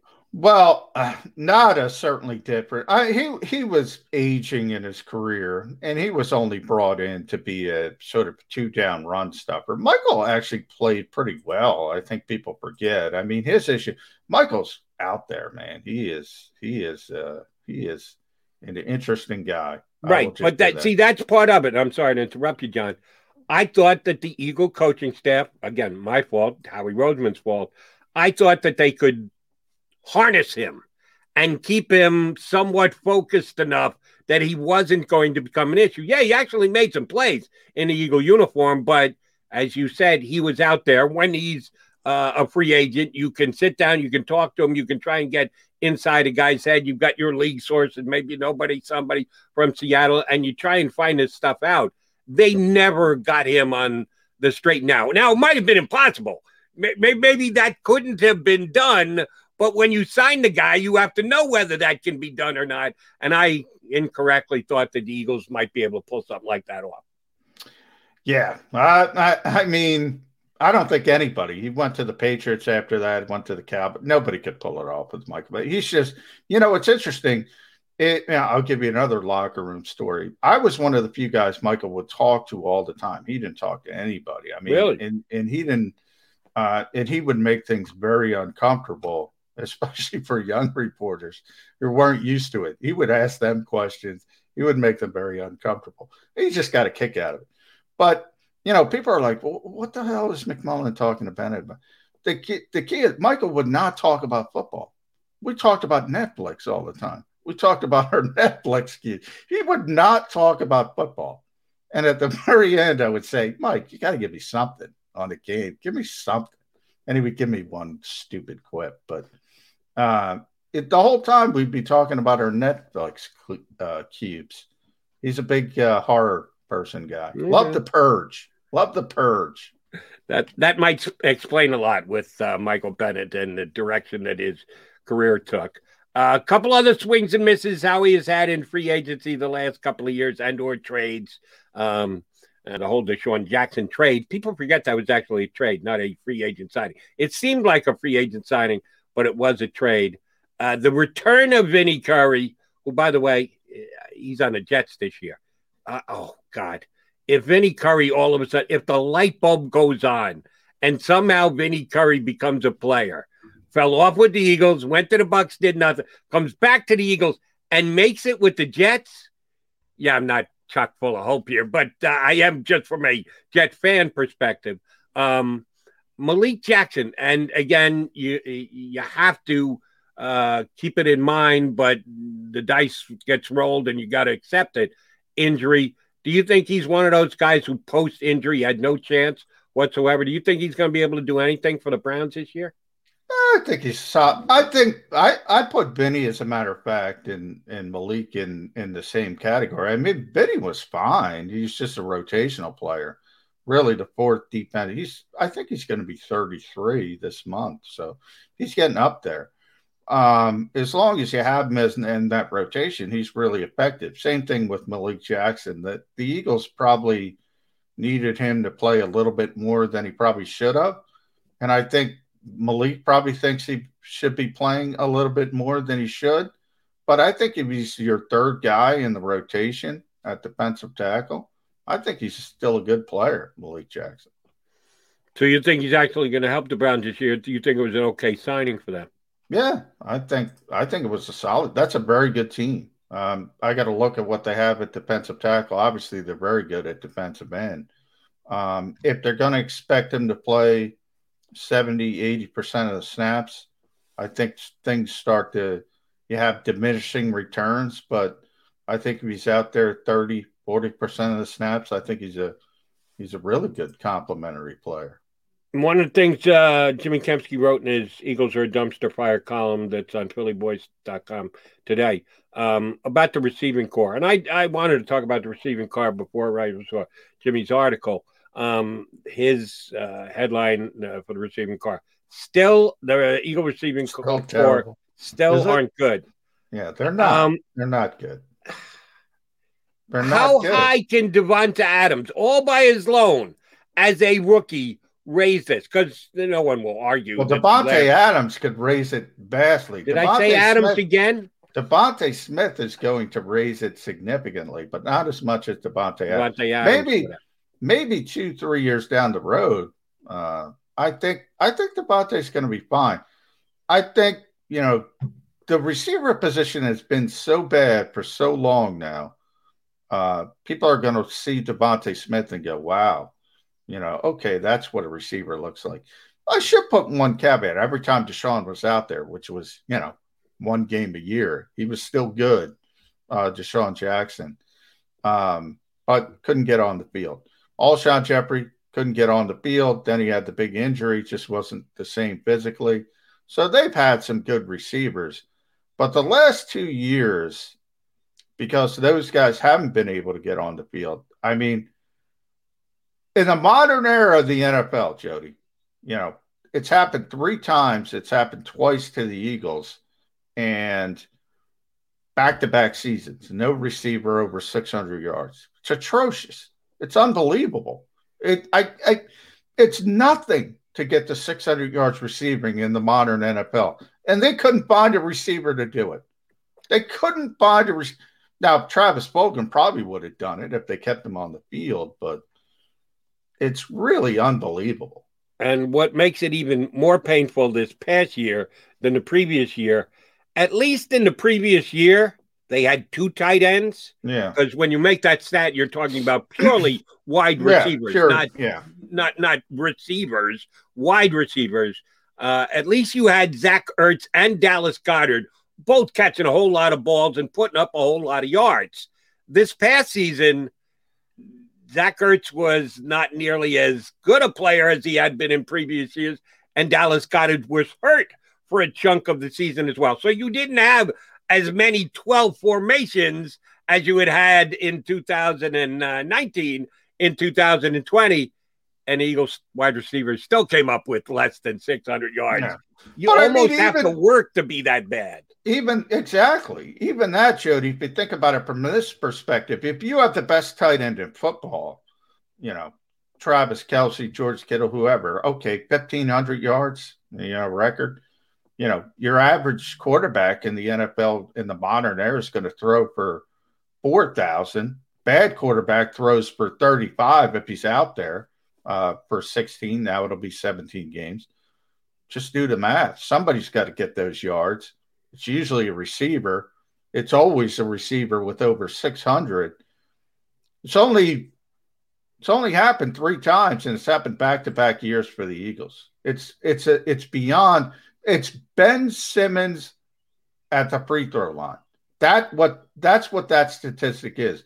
It's so abhorrent, you can't even wrap your head around it. Uh, then DeVonta Smith, that's Mr. Smith comes to Philadelphia.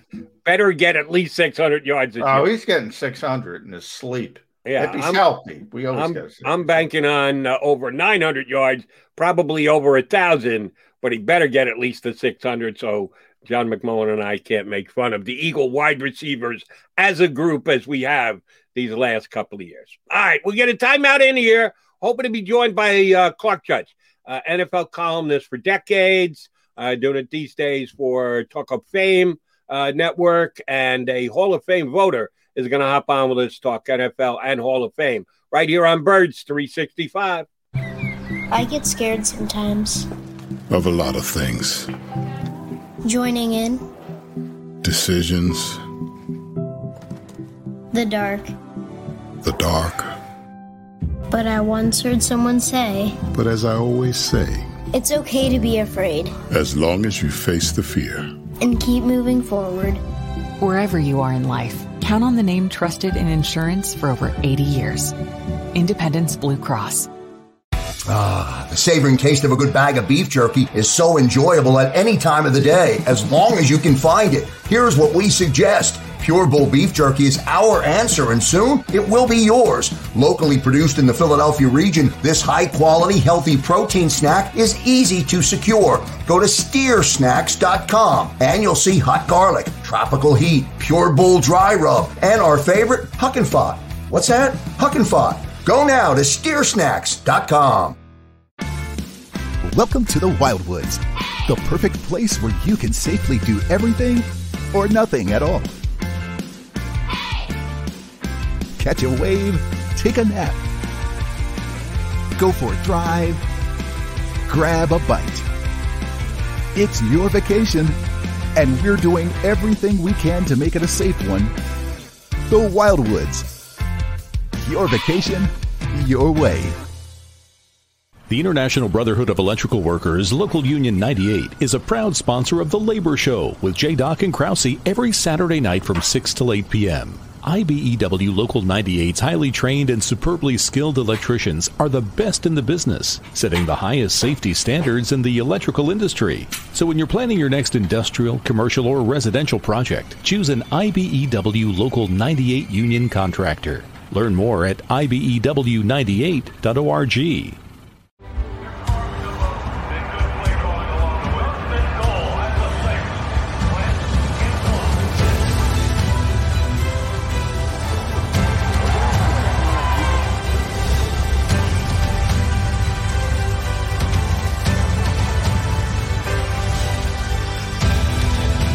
field of life, First Trust Bank is there for you. One, two, three. because Philadelphia dreams deserve a Philadelphia bank. This is a key. It's a family tree. It's a pair of wings. It's a secret handshake. And a ticket to anywhere in the world. It's more than a uniform. It's the door to a world most people only dream of. There's Strong, and then there's Army Strong. Try it on at goarmy.com.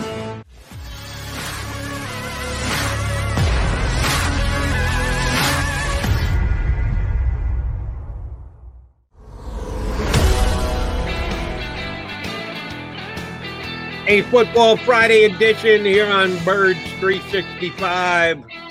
Sometimes it's a casual Friday. I don't know about you, Johnny Mac. You look like you're in a t-shirt. Is that a t-shirt you I got, got, going? I got the collar, Jody. Oh, okay. I I don't. at least I- got the collar. I went purely t-shirt today because my daughter was good enough to buy this for me for Father's Day. Uh, so it's a casual Friday. Let's see. Our next guest looks quasi-casual. He's got a good. He's rocking a good hat with us. Clark Oh, he's got the Judge. Canadians hat. There we go. Oh, I can't even. Montreal. I didn't make that out. Is that a C? Yeah. Is that a Canadian? Oh, there he goes. Very good. Stanley Congrats Cup on your hat. Finals for the first time in how long, Clark Judge? How long has it been? 1993. Wow. That's Damn. even longer than I imagined. I think it's good when a team like Montreal gets in the Stanley Cup Finals. I think it's good when Boston, the Celtics are in the M- but people probably don't like that. But it's been a long time since. Been a long time. I think it's great for uh, Canada. I, I love seeing Canadian teams in the Stanley Cup Finals. It, it hasn't been that frequent, but the last team a team from Canada won a Stanley Cup was 1993 with Wow. Montreal. But yeah, Montreal. But this isn't a great team. It's not really a really good team, but right now they are because they're playing confidently. They're playing with all sorts of momentum, and they've got a very, very hot goalie. So it's a complete team effort. They don't have great goal scorers. They've just got a lot of people who are taking advantage of the opportunity. It's a lot of fun to watch them. A lot of fun. Yeah, Carey Price has been on fire here in this postseason. after they fell behind three to one to Toronto, uh, all of a sudden it was like he and the team flipped the switch, and they've been dynamite ever since.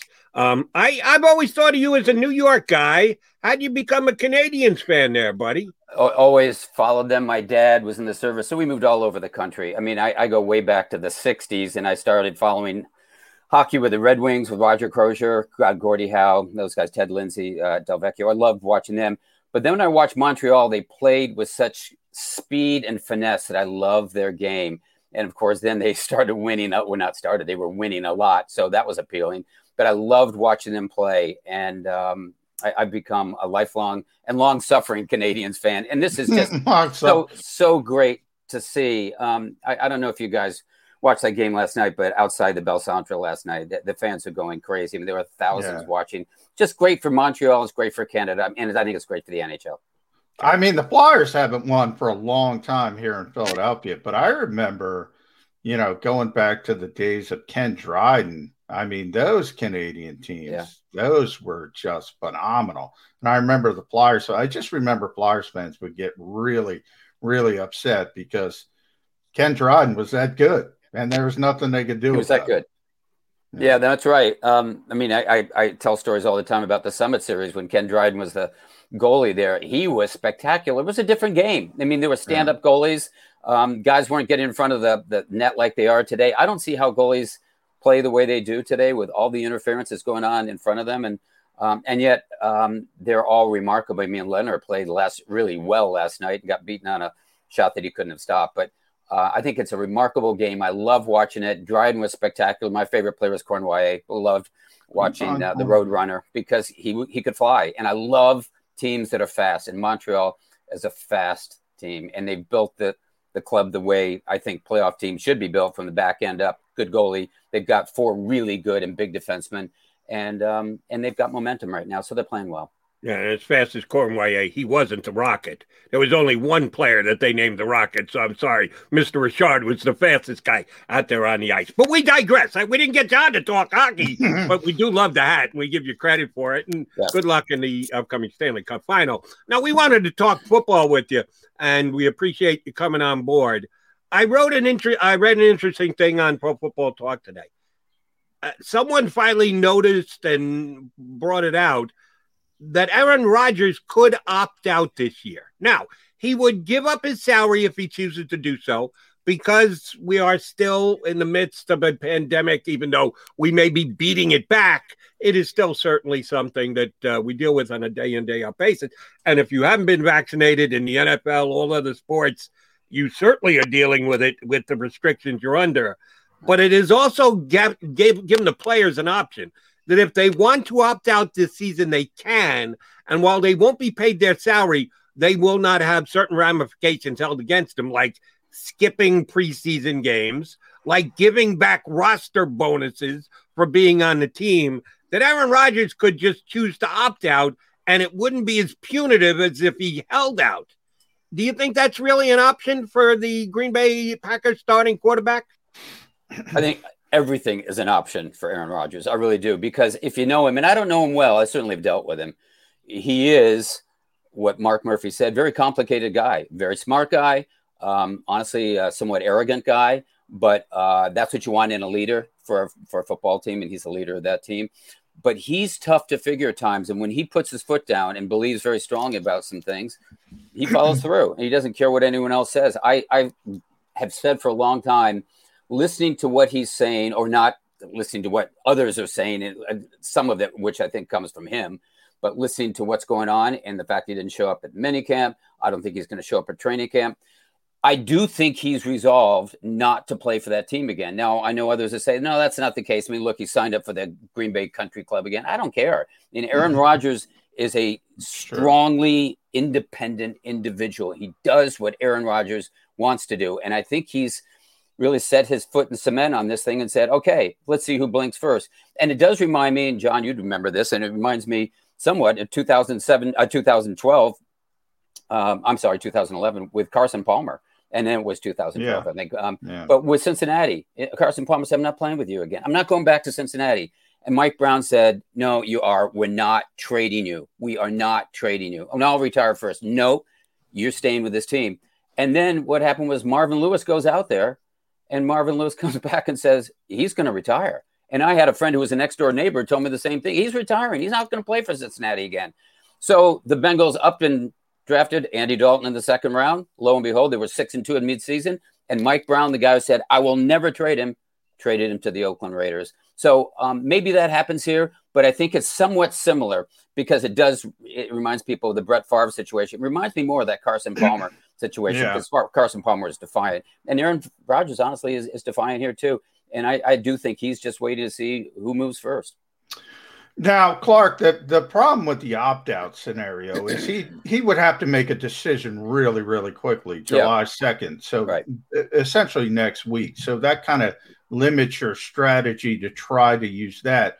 The Carson, I've used that myself. I agree with you. The Carson Palmer situation, but he had to get back, I think, twenty three million dollars yeah, if he retired. Right. So, but I, he's got I, a lot I, of money, John. He's yeah, got a lot he, of money. He doesn't need the money, but I've yet to meet the person that wants to cut the twenty three million dollar check going the other way. Maybe it Jody. is such an interesting scenario, but I want to talk about it, Clark, from the perspective of if it does happen, mm-hmm. and say it's Denver, how drastic is the shift in the NFL landscape uh, as far as Green Bay being a contender to Denver becoming a contender? That's exactly what would happen. I mean, Green Bay, you'd probably put at the bottom of the uh, division, or well, Detroit's there, so maybe down there with Detroit, but no longer is Green Bay a playoff factor. That's how big a difference he makes. And suddenly, Denver, which is, hasn't had a credible quarterback really since Peyton Manning was there, suddenly does become a factor in an AFC West, which now, if that were to happen, would be very top heavy. You have Kansas City. I do think the Chargers are going to be good this year. I think they're going to be better, much better. And you've got Denver. And we saw what happened when Peyton Manning went there. He completely revitalized that team. I think the same thing would happen here. And you'd suddenly have to include the Denver Broncos if this were to happen. Again, that's a big if this yeah. were to happen as a playoff favorite and as a division threat to Kansas City and maybe just maybe the Chargers. I put this uh, question to Clark, but Johnny Mack, if you want to give me your insight on this too, please do so. They're thinking about moving the combine. They didn't have it this past year because of COVID uh, related issues. They will have it in 2021 back in Indianapolis. But after decades of being there, they're thinking about moving it elsewhere. Why? To make it more of a moneymaker. Uh, what else is new? The NFL trying to monetize everything. They're very good at that. Hmm. Um, should they really do that? Uh, you guys worked it. I never went to the combine. I watch mm. it on TV like everybody else. I've been to Indianapolis, great town. You can stay indoors. You don't even have to go. It's all connected by tunnels. So I, I know how it works. Uh, and that's a uh, beautiful domed stadium. Do they have to move it? Do they need to wring out every single last dollar possible? Is this a foolish conversation the NFL is having, Clark? I don't think it's a foolish conversation. If you talk to the owners, the owners are always interested in making more money. What did John just say about Aaron Rodgers? I mean, would yeah. you leave $23 million on the side? They look at this as a money making proposal. Always have, because I started covering that thing back in the early 90s when there were literally about six or seven reporters there. And nobody's making any money. Nobody is. And then you fast forward to today, and uh, I haven't been there in a few years, but John, I think it's something like a thousand people yeah. there right now, and yeah. and they they charge admittance uh, admission for uh, uh, attending the the combine. When you know the thing is, you're watching people run in shorts. You're watching some guys run in shorts, forty yard wind sprints. I mean, that's what you're going to watch, but people pay for that, and they've monetized the media day at Super Bowls too. So yeah. is that what you should be doing? No, maybe it's not, but that's a romantic and as someone who's old school. And and people say in the NFL, get with it. We're trying to make as much money as possible. So how are we going to do this? I fully expect it's going to go to North Dallas, to be honest with you, because oh, Jerry yeah. Jones knows Jerry how to built that. Jerry built that place. That's right. With the combine in mind, he's got a hotel there. He's got the indoor facility, that boxing matches. He built that place because there's no more powerful owner. Jerry knew what was coming to yep. get the combine. In Los Angeles, they're doing the same thing. Exactly. Minnesota has a, a a brand new facility that can hold it. There's a couple others, Clark, but yeah, yeah, I'm with you. I mean, I want the draft to be in Radio City Music Hall, Me and I want the combine to be in Indianapolis, but life moves on. and I also want to add that the NFL Network is now talking about bringing on uh, partners media because right. all this league wants to do is monetize, monetize, monetize. That's right. And, and you But- know, John, there are people within that, that that office that I've known for years. In fact, my wife's one of them. She used to work there for 24 years, and and they look back and say, you know, it used to be this way. It used to be this way, and and and I'll go, it's not that way anymore. I know people there say it used to be about football, and and then it became about making money, and and that's what it's all about today. And it's just like you said, people say, get with the program. We're monetizing everything, and I'm glad you mentioned the draft. That's exactly Exhibit A. The draft was in New York for you know years, Jody. I mean, Jody, yeah, forever. And it, and and I love going to Rady's venue, but they decided, hey, if we take this on the road, what do you think? You guys know, I mean, people. Make Oh, tell me we're losing Clark too. Uh, that apparently you still there, Clark? Yep, I am. Okay. We, lo- we lost you for a second at the end, but uh, yeah, the monetize the, the monetizing aspect you mentioned the draft is on the road now. The combine was next. Uh, Los Angeles, they're kind of building up this whole, you know, ecosystem with the NFL network, and it, obviously it's going to be in the Super Bowl system, uh, Super Bowl rotation. Um, and then the betting aspect of it, Clark that's really Roger Goodell has said, I want this to be a $25 billion industry by the time I leave. He's going to get there. He's going to get there. And this is the way you get there. Absolutely right. And I thought, I think what you saw, what um, Paul Tagliabue said a week ago or so about sports betting, I think that's a very slippery slope to get involved in. But all the sports leagues are doing it, and the Yeah. NFL's leading the pack. And you're right. Again, it goes to making money. And who was involved right from the beginning? Jerry Jones and Robert Kraft. They were they signed off immediately on the DraftKings deal and somebody else, whatever another uh, betting site was. But Yeah. that's what's driving the train. It's making money, and and I do think I, I- remember years ago a friend of mine said, "You know why the NFL is so popular? It's a great game, yeah, but gambling, and Oh, they yeah. know that, and they finally woke up to it." That, that's the only thing that bothers me. They were so anti-gambling for so long, and Yeah. now they, oh, you know, there's money to be made. Oh, let's throw our arms around gambling, which is hypocritical. But hey, you got to do what you got to do, and they are the best at monetizing things and making money. All right, let's take it back out onto the field. Um, since we talked about a whole bunch of things off the field, Clark. This is Birds 365, and we talk more Eagles than anything else you got to peek at Jalen Hurts last year. I'd like to get people on who aren't involved on a day in, day out basis and overanalyzing every single snap and every aspect of it. Someone from outside looking in, did you see enough from Jalen Hurts to make you say, all right, yeah, this guy's worth taking a shot at? Not a guarantee. You're only committed as a second round draft pick. They have accumulated this draft capital that they have going forward. So if they want or need to go in another direction next year, they can. But are they in a good enough position this year with Jalen Hurts to give him a fair shake and go, yes, either this guy is our quarterback uh, for the next several years or this guy isn't our quarterback starting uh, immediately next season? Yeah, I mean, to, going back to your original question, did you see enough? I saw enough to say, hey, I'm interested. I want to see more. Okay, that's that's about the extent of it. Now, do I think he's going to be the, the next Deshaun Watson, Tom Brady, Patrick Mahomes? Uh, No, I don't know. I mean, I think he's worth a look.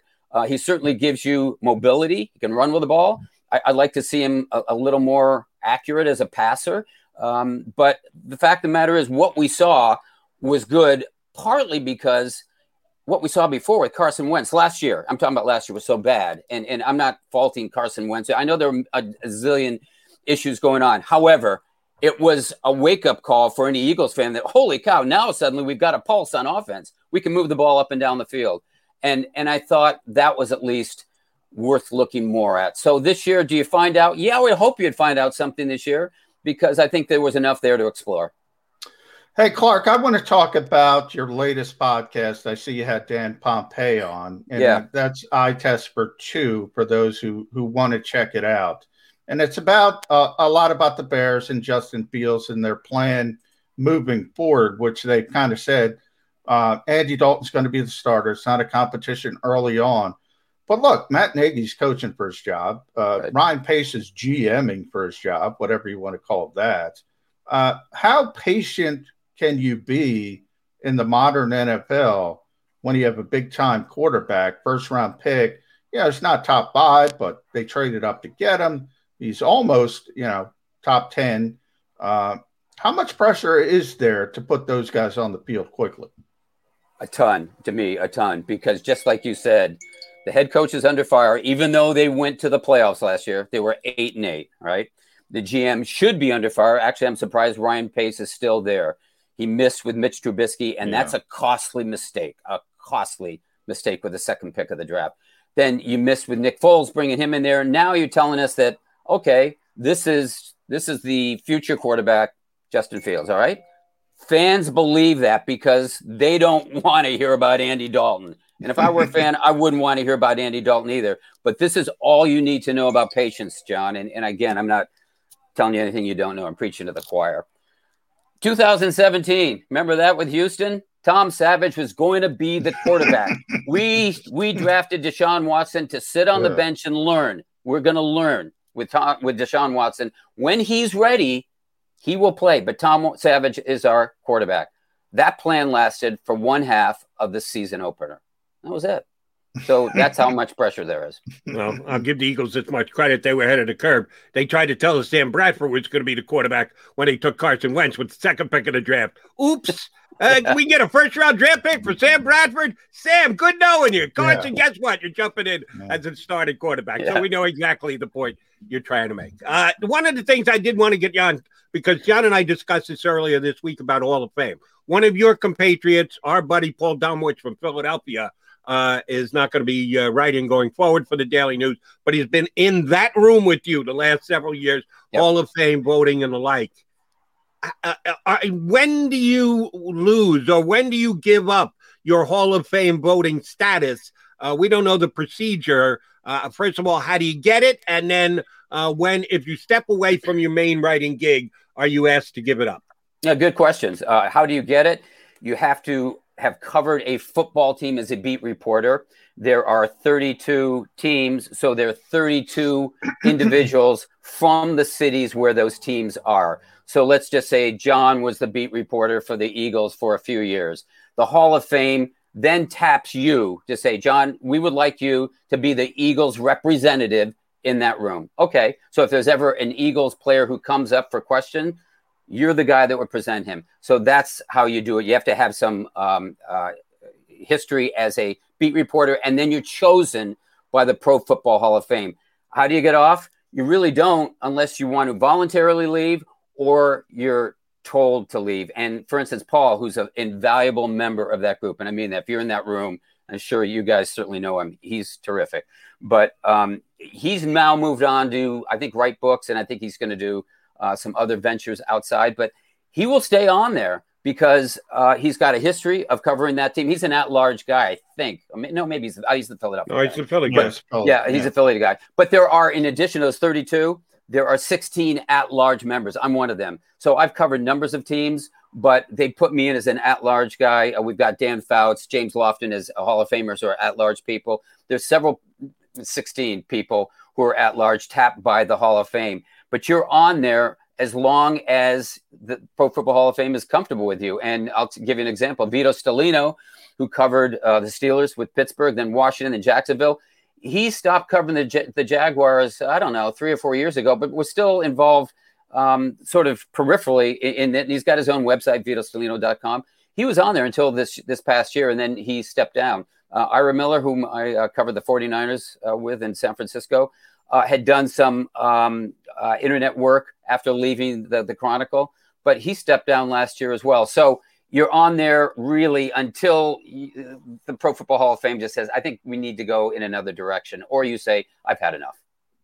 Clark, I want to talk to you about the 2021 class. So, yeah. for those who, who who don't know, probably headlined by Peyton Manning, Calvin Johnson, uh, as well. Alan Faneca, John Lynch. Who am I missing? Drew Pearson, uh, Charles Woodson. I think right. is going in. Um, Calvin Johnson, Megatron. Yeah, Calvin. Calvin's the interesting one for me because obviously he's a Hall of Fame player, but a little bit of a shortened career uh, by his own accord. Uh, how do you guys weigh that? That that is one. Dip. Terrell Davis, I would put in that category as well. There have been so many uh, great players who maybe you know one of the one of the guys that I think should be in the Hall of Fame, but the shelf life was was very short. Was Chuck Foreman in Minnesota? When you talk about short shelf lives, longevity, how do you kind of weigh that? It's a good question. Um, I, I, believe very strongly longevity is one of the key factors in weighing the candidacies of Hall of Famers. But the Terrell Davis situation, and frankly, Kenny Easley was in the same class. He had an abbreviated career, but they changed the landscape because Terrell Davis, if you look at his career, essentially had three and a half three really good years, stellar mm-hmm. years, at four good years, but three and a half stellar years. And then he was gone, and he was gone because of a career ending injury. And in my mind, I thought that was too short. Now, the presentation by Jeff Legwold of Denver was convincing because if you look at his postseason uh, stats, you look at what he did while he was in there, he was uh, a generational talent. But that was only for three or four years. And I can make the argument, you guys can look up these people you take a guy like Art Powell. He had three great seasons, three stellar seasons. Warren Wells. Warren Wells had some issues, big issues off the field. Three stellar seasons. Why aren't they suddenly candidates? And now you've really sort of lowered the bar. I'm not trying to say that Terrell Davis shouldn't be in. There's an argument to be made, but the argument is this, and that's what a longevity. But what it's done now is open the door for everyone else, and that's one of the reasons you see Tony Boselli now is a, top 10 finalist. Tony Boselli, people used to say the career is not long enough. And now I say, yeah, it is. And while he was there, he was as good at his position as Terrell Davis was at his. But we don't have that measuring stick for tackles that we do for running backs. You, you know, yards per carry, yards per catch, all that stuff, uh, 2,000 yard seasons. But um, I think you'll see Boselli get in this year. I will tell you this I don't think he would make it if Kenny Easley and Terrell Davis hadn't happened. But now that they have, it's changed everything so that longevity should not be an issue. Now, I tell you that, guys, even though in that room, when we talk about Boselli, it still continues to come up. And my point is, it shouldn't, shouldn't, it can't anymore. It can't. But we'll find out this year because this to me is the year Boselli's got to make. This is the year is wide open, the Hall of Fame. I'm talking about 2022. Yeah. You can tell by Clark's impassioned stance there. He's a precedent guy. He believes in precedent. Once you set the yeah. precedent, then yeah. you have to act on the precedent, which is a perfectly fine uh, way of handling it. All right, I'm going to ask you to tell a personal Hall of Fame story, and I'll set it up for you. Um, you do your prep work coming in, you know who the finalists are, you do all your studying, you do your pre work before you get in the room, and then you get in the room. I'm sure you got computer access in case you got to look something up who gave the best speech that you were leaning towards? yeah, no, on the bubble, not really for me, probably gonna vote no. But someone got up there and gave an impassioned plea and or quoted something, a stat or a stance or a happenstance or a circumstance that transpired during their time with that team. You said, damn, didn't know that. Man, I hadn't considered that. Holy mackerel. Maybe I should rethink my who gave the best impassioned plea in the room with you there and actually swung your vote?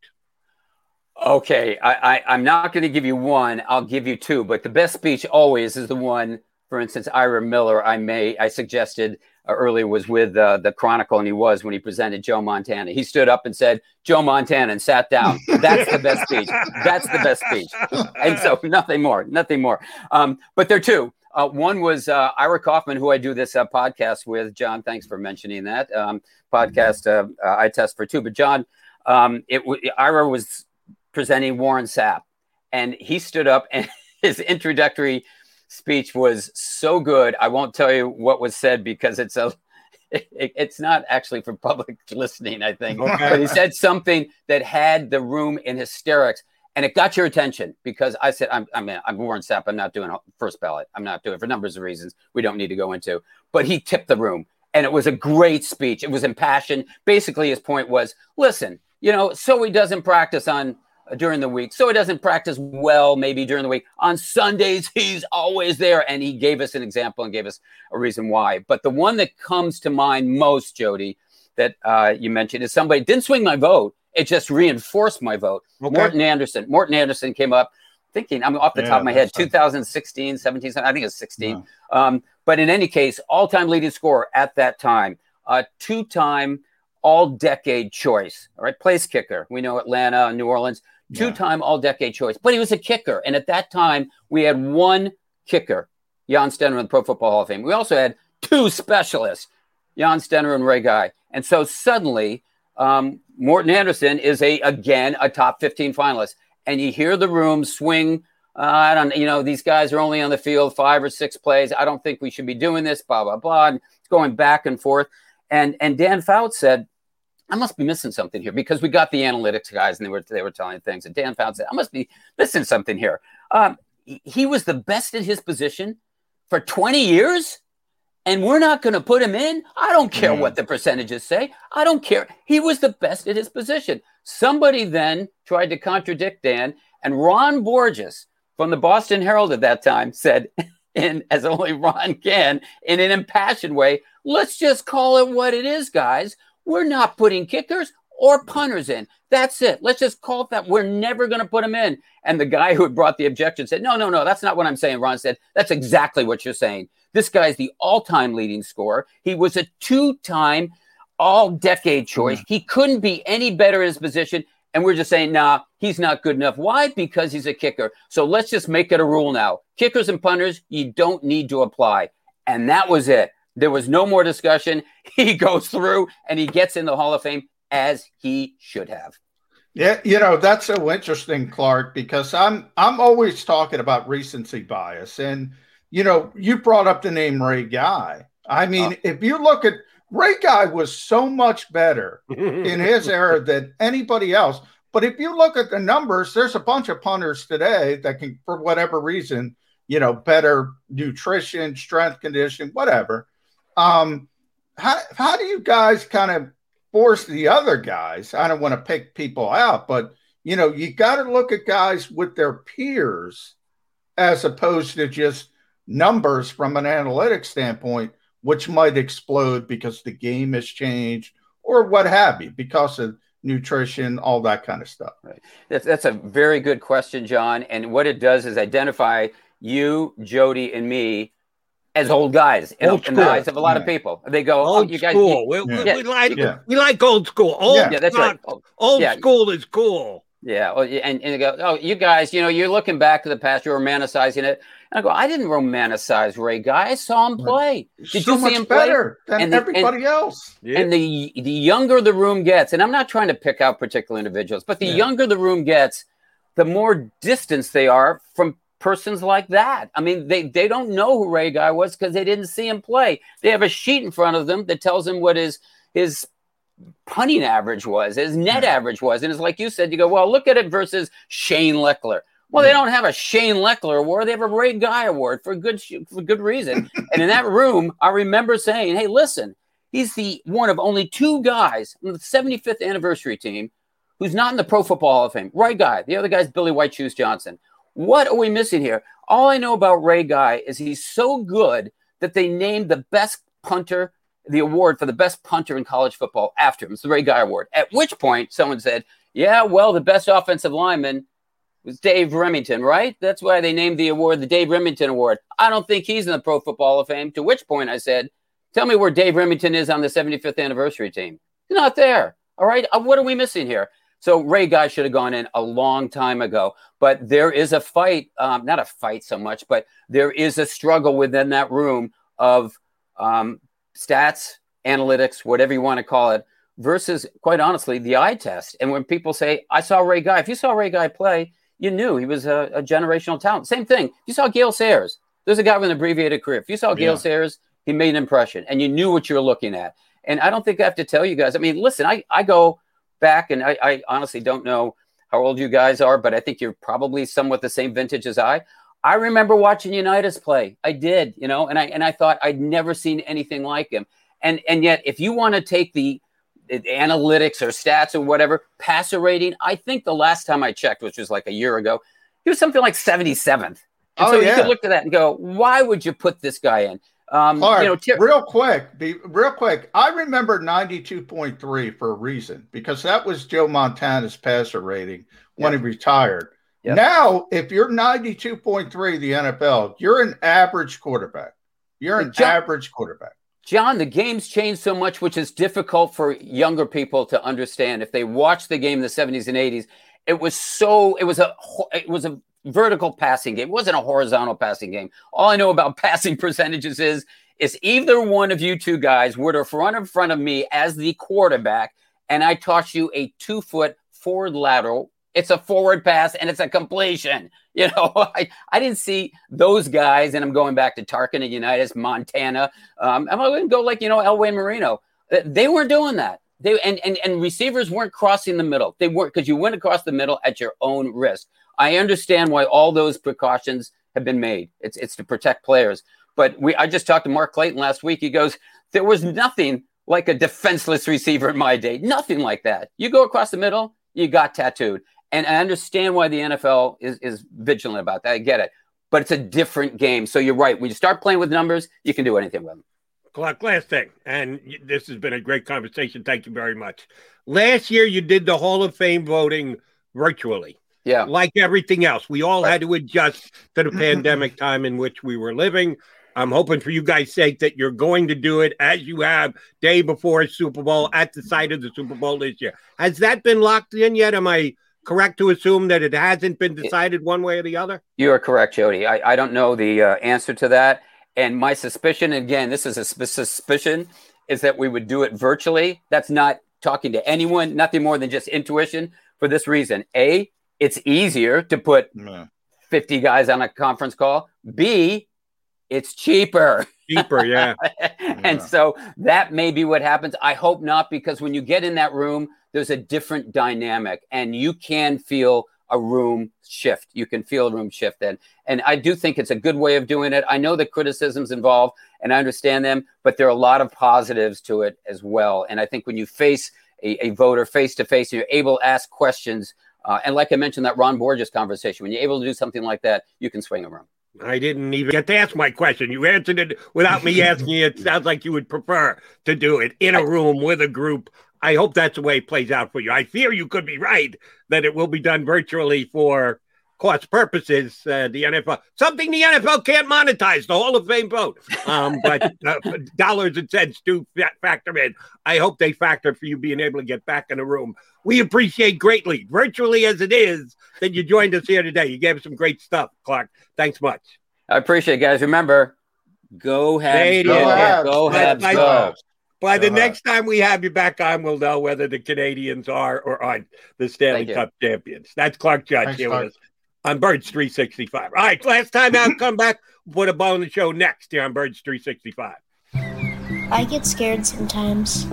Of a lot of things. Joining in Decisions, the dark. the dark. But I once heard someone say, But as I always say, it's okay to be afraid as long as you face the fear, and keep moving forward. Wherever you are in life, count on the name trusted in insurance for over 80 years. Independence Blue Cross. Ah, the savoring taste of a good bag of beef jerky is so enjoyable at any time of the day, as long as you can find it. Here's what we suggest. Pure Bull Beef Jerky is our answer, and soon it will be yours. Locally produced in the Philadelphia region, this high quality, healthy protein snack is easy to secure. Go to steersnacks.com and you'll see hot garlic, tropical heat, Pure Bull dry rub, and our favorite, Huck and Fod. What's that? Huck and Fod. Go now to steersnacks.com. Welcome to the Wildwoods, the perfect place where you can safely do everything or nothing at all. Catch a wave, take a nap, go for a drive, grab a bite. It's your vacation, and we're doing everything we can to make it a safe one. The Wildwoods. Your vacation, your way. The International Brotherhood of Electrical Workers, Local Union 98, is a proud sponsor of The Labor Show with J. Doc and Krause every Saturday night from 6 to 8 p.m. IBEW Local 98's highly trained and superbly skilled electricians are the best in the business, setting the highest safety standards in the electrical industry. So when you're planning your next industrial, commercial, or residential project, choose an IBEW Local 98 union contractor. Learn more at IBEW98.org.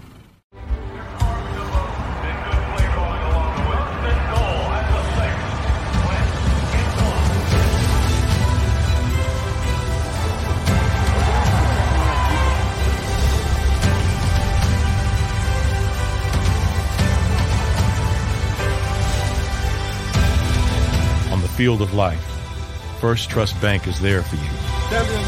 One, two, three. because Philadelphia dreams deserve a Philadelphia bank. This is a key. It's a family tree. It's a pair of wings. It's a secret handshake. And a ticket to anywhere in the world. It's more than a uniform. It's the door to a world most people only dream of. There's Strong, and then there's Army Strong.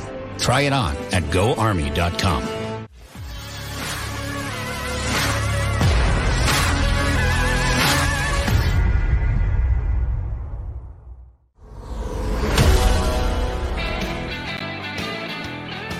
Maga Mac guys, uh, wrapping up a football Friday get together here on Birds 365. Uh, thank Clark Judge for coming on board. Uh, I thought to reach out to him and get him on this week because you and I had discussed the Hall of Fame. Our buddy Paul Domowitch, who we will attempt to get next week here on the show, um, is stepping away from his day in, day out duties with the Daily News. But we'll have to ask Domo whether he's planning on continuing to be a Hall of Fame voter and represent Philly shoot, if he does it for the next decade as a football fan, I wouldn't have a problem with it because I know Paul knows what he knows and will stay on top of things and would be an uh, excellent guy to continue Yeah. the tradition of a Philadelphia vote. So I thought Clark would be a good spot. Damn, I didn't know he was going to be as good as he was. He's he's great. Uh, I don't know if his Canadiens are going to be able to beat either the Lightning or the Islanders, but uh, we got off on a hockey tangent. But he was great, and we thank him for coming on. Yeah, board. I didn't think I'd be mentioning Ken Dryden on the show, but here we go. We always go down. I love the history stuff, as people probably know by now. So uh, these segments are so much fun for me when we have like guys like Clark on and and Domo as well. Uh, I hope the fans enjoy them. I, I I do think it's important. And Ray Guy's the perfect example. Yeah. man. people don't. If you look at those numbers on a paper, look at his peers. Look at his peers. Look at him versus his peers and how much better he was than, you know, Clark brought up Shane Lechler. Great punter. There are a lot of punters in Shane Lechler. Nobody was in Ray Guy's range during Ray Guy's era. Uh, and when I hear that from a guy like Clark Judge, just makes me feel better because I've been doing sports talk radio for 30 plus years. From the time I started, I was saying this guy should go into the Pro Football Hall of Fame. Uh, I, know he's only a punter, but do you realize what this guy is? So I made the argument they got him in. It should be in. He's the greatest punter of all time in the history of the NFL. But we digress. All right, next week we're going to get Domo up. Um, who else? Oh, uh, we're going to try and get John McClain, uh, NFL scribe. Again, John will like him because he's been doing it forever. And oh, by the way, he does it for the Houston Chronicle. Maybe there'll be some new Deshaun Watson news. Don't know. Uh, possibility, maybe, maybe not. And our buddy uh, BLG, Brandon Lee Gowton, told me this week couldn't do it on vacay. Be glad to come on next week. So we got a couple of good spots lined up for next week, right, John? And Jimmy Kempski, we're running out of spots. Jimmy said he'd come on as well. So we'll see uh, how things shake out. But we should have a, a good lineup, a good pre July 4th lineup. It's creeping up, Jody. It's creeping up. Well, as long as the temperature doesn't creep up, because then John's wife is going to turn the Ah, uh, freezing. thermostat down to freezing. 65. Well, we'll let you go, Freeze. Freeze, a good weekend, brother. Uh, good shows this week. Thanks much for uh, doing it with me. Appreciate it. Thank you, Jody. Cat, thank That you. is- If you missed any of today's show on the Jacob Media channel, listen to the podcast on your way home. Available on YouTube, Apple, and Spotify. This is the story of the one. As a maintenance engineer, he hears things differently. To the untrained ear, everything on his shop floor might sound fine, but he can hear gears grinding or a belt slipping. So he steps in to fix the problem at hand before it gets out of hand. And he knows Grainger's got the right product he needs to get the job done, which is music to his ears. Call, clickgrainger.com, or just stop by. Granger, for the ones who get it done. Catch those springtime vibes all over Arizona. Break out of the winter blues by hitting the water at one of our lake and river parks. Take a hike among the wildflowers. Just make sure to stay on the trails and leave the flowers for the bees. Discover Arizona's best kept secret and visit azstateparks.com slash amazing to start your springtime adventure.